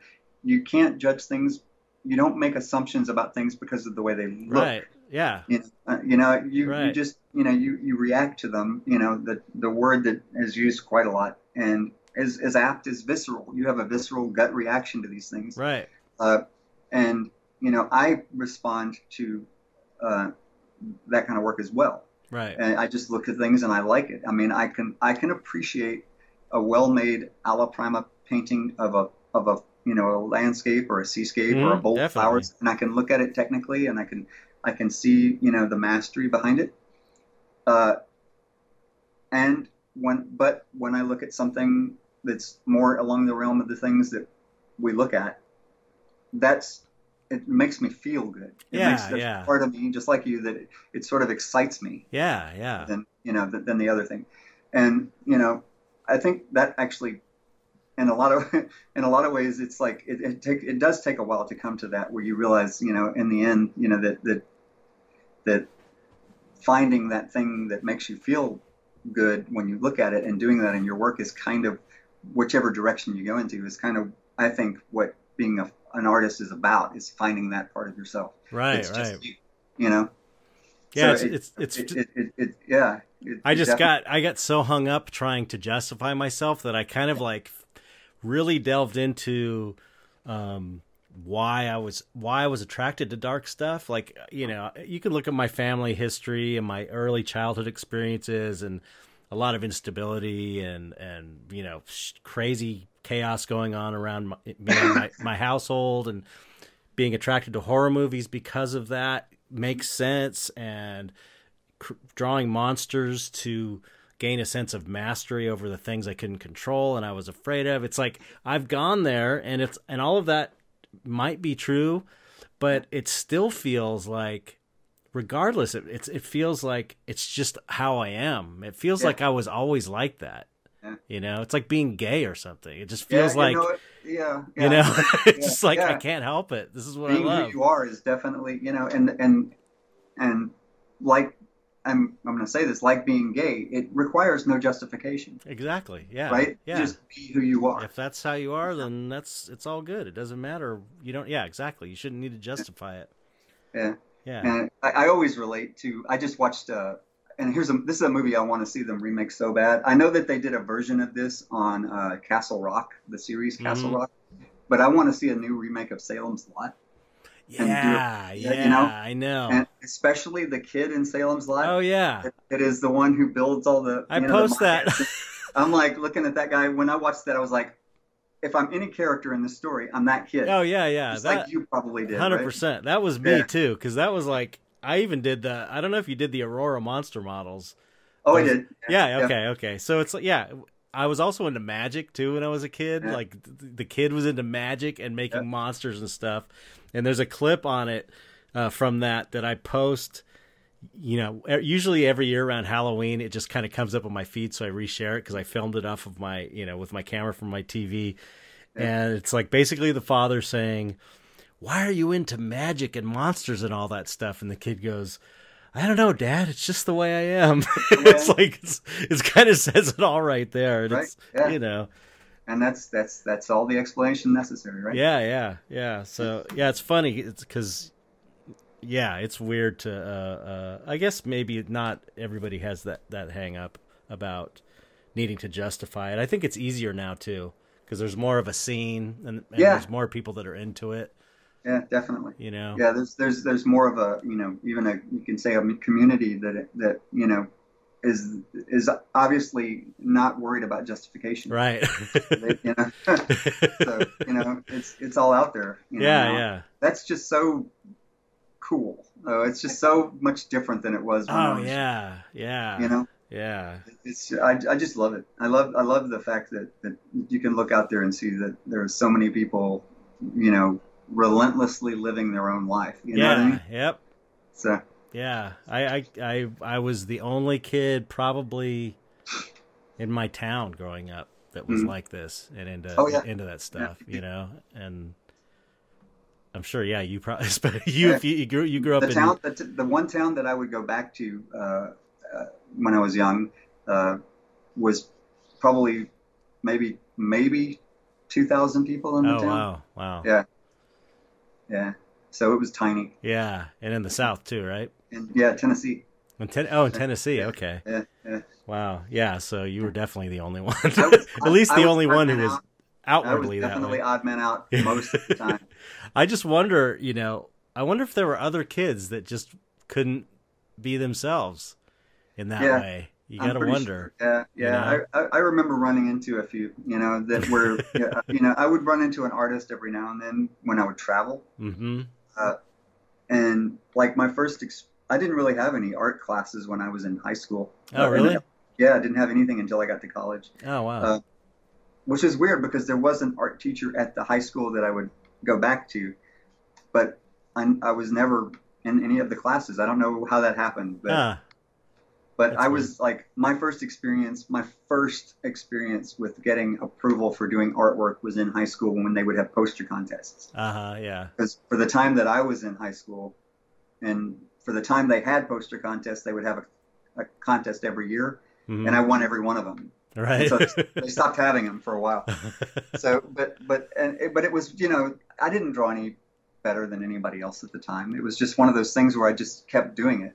You know, right. like I didn't really like feel like I came into anything my for myself that looks like what I do now um, until like you know ten years ago, Right. maybe 15, right. 15 You know, Yeah. Yeah. uh, some professional skill, I guess. You know, That's that's. I mean, again, this is around the time I hit Yeah. my my discovered my my thing in fine art. It was like I did a series of paintings around 2005 is when I found my thing, which is kind of these, you know, what I do the portrait monster Yeah, portraits yeah. basically, and it was you know t- four or five years of messing around and trying different things and, and and and then I struck on that one thing and it was like it's f- I don't know we have a similar t- a timeline in, in a lot of ways yeah, You know? yeah. That's, how old are you? uh 53 Okay, 53 yeah 50. Yeah, I'll, I'll be I'll be 55 this year. all right 55 this Oh, year. no, I was will be born in 55. 1960. She didn't. She didn't know how old I was. I was born in 1965, so I was the last. I was the first year of Gen X. oh no way wow Yeah. Like very, like I barely made it. Wow yeah I was 67 Mhm. yeah your birthday's coming up in a few days right 17th. Yep. My birthday is the same day that the stand is released. I noticed that online. well what you the, the, the new stand, the stand series. oh really Yeah, it's December 17th. oh cool that's great. What's funny is that uh, for years, my birthday when I was a kid was celebrated at, on December 19th. uh-huh uh, because my parents had at one point to get me into school had to lie about when I was born, so oh really never told me for years, and I- so I always thought it was the 19th until like I was out of school, and then I found out. I looked at my birth certificate; So- it was December 17th. Were you always a little bit young or a little bit older for your grade? I was a little bit young. Because I was yeah. always a little bit young because my birthday's in Yeah. November. Yeah, mine's So- yeah, Yeah, so I was always like, you know, uh, uh, I, like almost a year younger than everybody else, when, or whatever. You know, you know Yeah. what I'm saying. yeah. Um, So okay, so I want to. One thing I wanted to get into too before I let you go is um, the, your your your uh, your graphite technique. You know, which is you're known for. Mhm. Um, I hate to ask such a dumb question as to how did you come up with that, but how did I mean? what led you to to to that that crazy? You use like all kinds of weird like alcohol and liquid yeah. and uh, the the what you're talking about the graphite wash. yeah, Uh, yeah. That's yeah. That's actually uh, I don't actually. It's just water and, and graphite powder. Uh-huh. Uh, but isn't but that I- I- that's pretty unique though, right? I don't I I haven't It- seen a lot you of know, people I've doing seen I've seen people in the past use graphite powder and water, but to a different effect. Okay. You know, uh, I just sort of it's one of those things that I do you know, in terms of experimentation is that I'll I'll play with surfaces and uh, just to to see what you know what the differences are. You know, just it's one of the ways because I have like I don't know if you I, I have always had ADD. Yeah, I'm So- I'm undiagnosed, but I'm 99% sure I have it. Yeah. and so one of the things that I do to keep myself on target is I'll try to do different things with the media that I play with so I can stay it helps me stay focused on Mm. what I'm doing. And so uh, I just started picking up different uh, like clay boards and uh, gesso boards and things and seeing what I could how I could uh, turn drawing into painting essentially. Right. You know what I mean? Because I was Yeah. really familiar with graphite, and I said, and most people will take graphite to a certain point and then leap to painting, and then the graphite becomes just a vehicle to get to painting, Yeah, yeah. uh, which is which is fine. You know, the people you know have to do what they have to do. But I I always wanted to see how far I could push the graphite itself. You know, because yeah. you know there was seemed like there was always like a, a graphite piece well done is is its own thing. It doesn't have to be anything. And so one of the things I figured out was, uh, and, and I don't really know what the catalyst was, other than I just picked up a board and picked up my graphite powder that had been sitting around for years, and grabbed a brush with some water and started smearing it on there just to see what I could do with it, Mm. and it made textures, and I just started playing with it. So it's you just know, an experimental thing. just an experiment. worked. You know, I was playing with it, and uh, uh, I have like I collect like Some would say hoard. Vicky says sometimes that you know hoard art supplies, Oh, right? I'm the worst. So, yeah. Yeah, My wife always calls me a, a hoarder. yeah.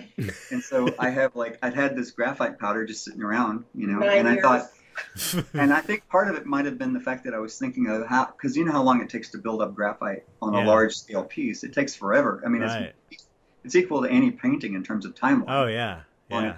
I was thinking, how do I how do I make an energetic graphite background without having to, but that's a that's a little more immediate, a little more uh, gestural and expressive and Mhm. responsive, you know, and uh, so that's when I you know grabbed the brush and start. It was the first thing that I did was grab the brush and start playing with it, and then the second thing I did was realize that if you do the same marks with the brush, it just becomes a pattern. So I started grabbing different sizes brushes and like stomping them on the board wet Mhm. and letting them dry and then polishing them with cloth so the graphite turns into sort of a silver plate. Oh, that's look. cool. Yeah. Yeah.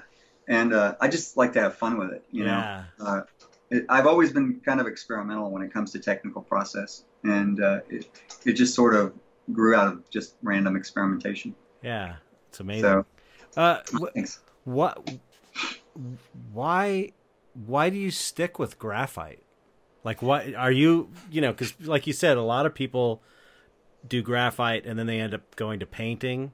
Mhm. You know, most people. I think most Yeah. artists. Um, uh, what do you have like a? Do you have a passion for graphite? Like, I do, yeah, I do because I, you know, That's most like, graphite artists I know are like, they're they're that's the ultimate. It's it's Yeah. amazing. They just love it so much that they they, they don't want to paint because they want to do the graphite because it's a that that they love it. Well, you I, and I understand it. That's part of it too. Is that I can I can produce textural quality with graphite that requires a different process to produce in paint, right? Uh, and and in terms of how I see things, I see I see things value in value anyway.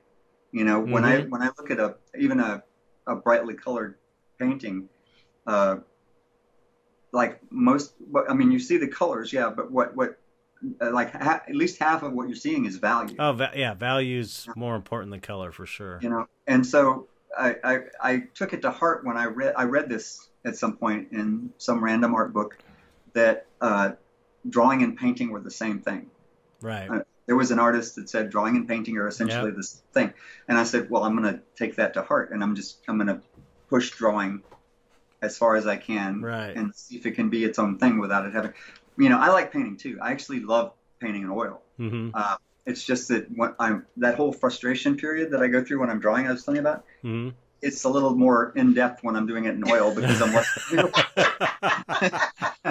it gets a little more extreme, right. but uh, but I love it. I still love doing it. It's still, but there's a broader period in oil paint when uh, when things don't look right, right? Because it's such a there's so many stages Yep.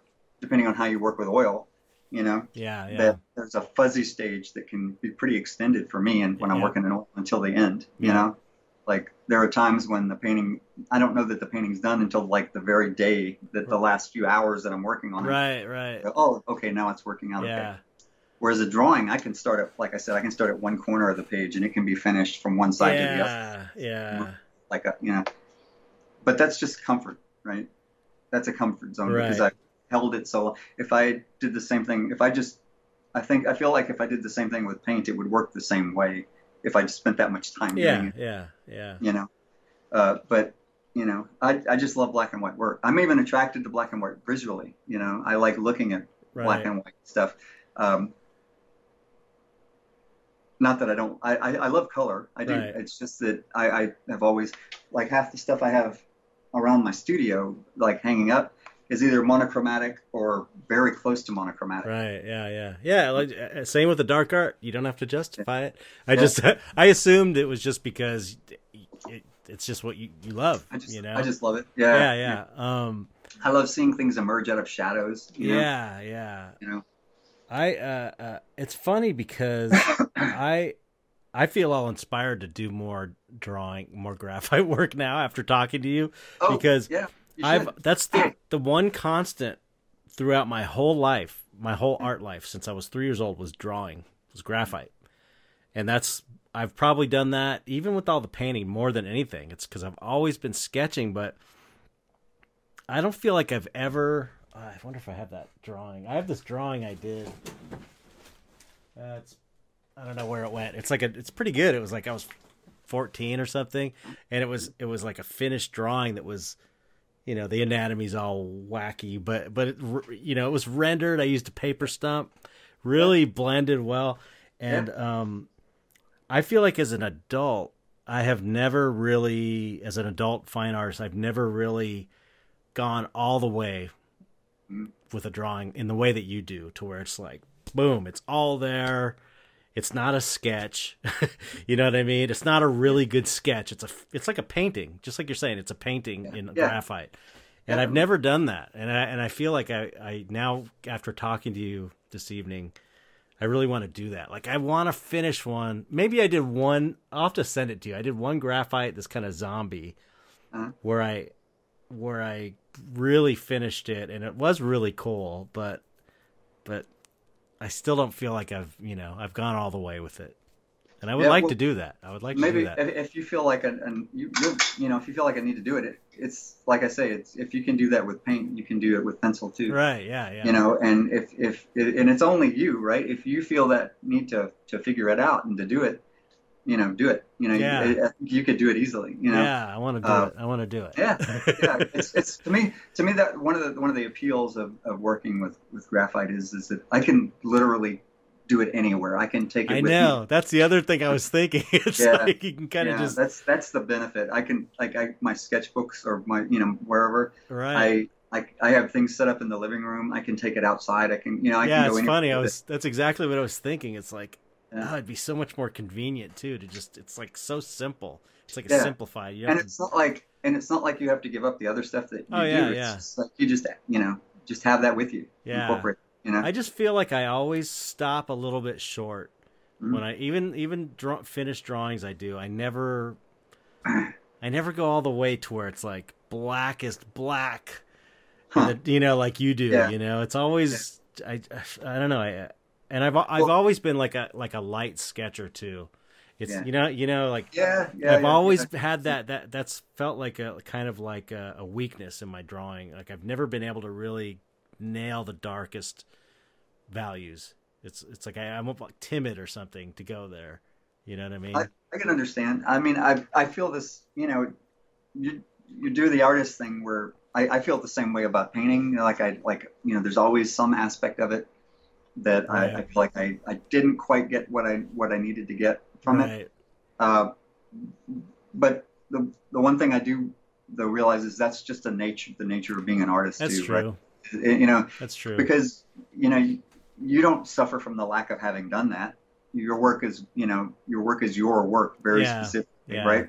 Yeah. And and and uh, and it's you know you do what you you need you do what you need to do. You know if, yeah. if uh, if, if you want to do a drawing like that, then you know you'll do it and find out what you need to find out from it. Right, you know? right. Uh, but but it's not like there's no checklist of things you have to do. It's true. You know? It's true. But I, I guess I guess I'm uh, I'm just inspired to do it now. That's all. Well, I, it's that's, like that's the best thing. That's yeah, the best yeah. Thing. When when when when you can like because like I I have your book by the way. You know. Oh, uh, cool. The, the black I think it's Black Magic. Yeah, yeah, yeah. And uh, whenever I'm like like hesitant to paint, I'll it takes me ten seconds of looking through, you know, like your book. Oh, cool. I have a lot of different. Yeah, yeah. It, but it, it, takes it takes very little time for me looking through that and seeing the the. I, for lack of a better term, I think it, and I think it probably this is the best term. The bravery that it takes to just throw paint down uh. and get it. you can see it because I mean oh, you're, thanks. you know, it, and it's the same thing with drawing. It's just it just all it is. The only thing that ever holds people back are people holding themselves back.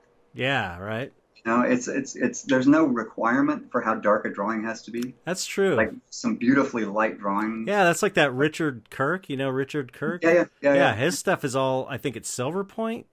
It looks like silver point. Yeah, and that's all very, very, light value. Spidery and yeah, yeah, but it's, it's, beautiful. Yeah, beautiful. Exactly.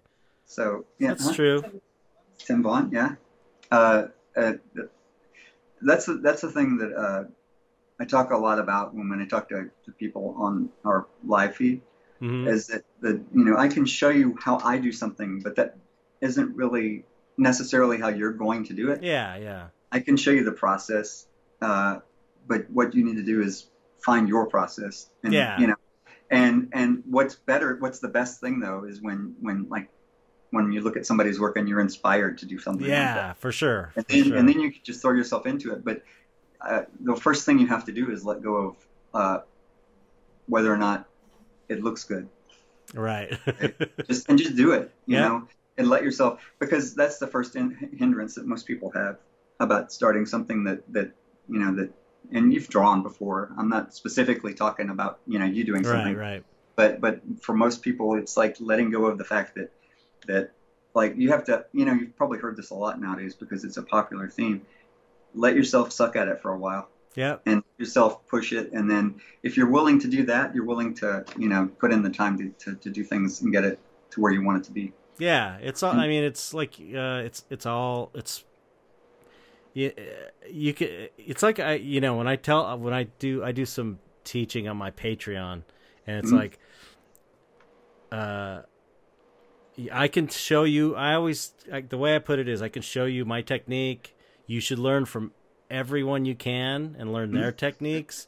Take the things that make sense to you, the ones that feel natural and feel right, and but but nothing is no one can teach you to paint without paint you have to paint over and over you have to practice and practice and over and over that's like Mhm. that's the bottom line if you want to get good at anything Yeah. you have to just practice all the time Right. you know, and and- not give yourself not give yourself a number that you have to reach. Just realize that it never ends. yeah absolutely Practice never ends. The you know the it Yeah. just doesn't. no If you if you let it go, if you let go of this idea that there's a goal line that you like, I get my ten thousand hours in and then I'm good. yeah Just let go of that. No, just say yeah. it just doesn't end. But but in the end, it's that practice that becomes the part that you love. yeah yeah Right? It's that process. That Yep. you, you know, like we were talking earlier. Yeah, yeah. Yeah, my Yeah. dad was uh he painted up until he died. And I mean, he was doing stuff uh at the end of his life that was totally different from the stuff he was doing in the 70s and 80s and it was Oh, yeah? he was like he was he in the 70s and 80s he was doing these really great like earth tone realism big Oh, yeah.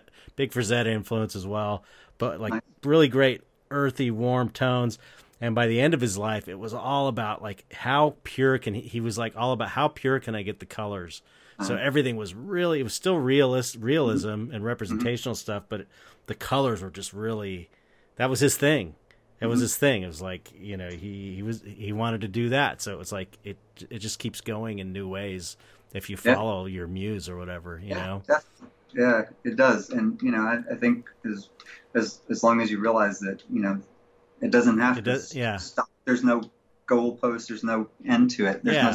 no the ball. You know, yeah that's a lot of sports metaphors for a guy who doesn't watch any sports. well there's a reason people use sports metaphors is because you Yeah, yeah. can relate them to things in life yeah, I don't watch it. but you know what I do. That's true. well, I, I'm gonna. I'll I'll stop here because we're over two hours, and, Okay. and I could easily keep going. But uh, thanks for coming on. I really, Oh man, really you. enjoyed talking to you. Um, I've enjoyed it too. I'm not, I'm I'm always like I, I was I'm always hesitant because I'm very uh you know I'm like everybody else we're very introverted oh yeah, very kind Hey, of especially now it seems like it's everything's magnified so much right. but uh uh you made it easy Oh, good. Thanks. Yeah. Thanks. Yeah. Yeah, I was gonna say, how do you think I feel? I have to host this thing. I'm like. Yeah. the most introverted. I'm so bad at speaking. It's you wouldn't believe it. It's like I did this podcast partially so I could uh you know get better at speaking, literally Yeah. at speaking because I'm just not I get tripped up all the time. I but um I mean you can kind of tell even now but but um you were great. You were great. Oh. So you you were excellent. So um As were you. you made it easy too. So Oh, um, yeah, so and everybody needs to to uh, buy the book Covenant. Allen Williams on Kickstarter. I'll put a link in the description. Um, let's let's get it over 100k. I think Oh, it's uh, I think it's going to go over 100k. I do. oh well thanks that's, that's we'll the- see it's I'm, I'm already happy with it the way it yeah, is. it's already I- great, I but appreciate man, every I appreciate everybody that that gets involved yeah, it's going to be. So- I can't wait to see it. But um, yeah. So anyway, thanks for coming on. Uh, thanks Vicky for for helping out and chiming in. Thank you. Thank you for asking. Yeah, of course. So um, cool. So let's let's let's say goodbye to the audience. All right. And Okay. thanks. Say Yeah. goodbye. Yeah, goodbye. and Have a good night. Draw something. Goodbye. Say goodbye, Vicky. Uh, Bye. Bye.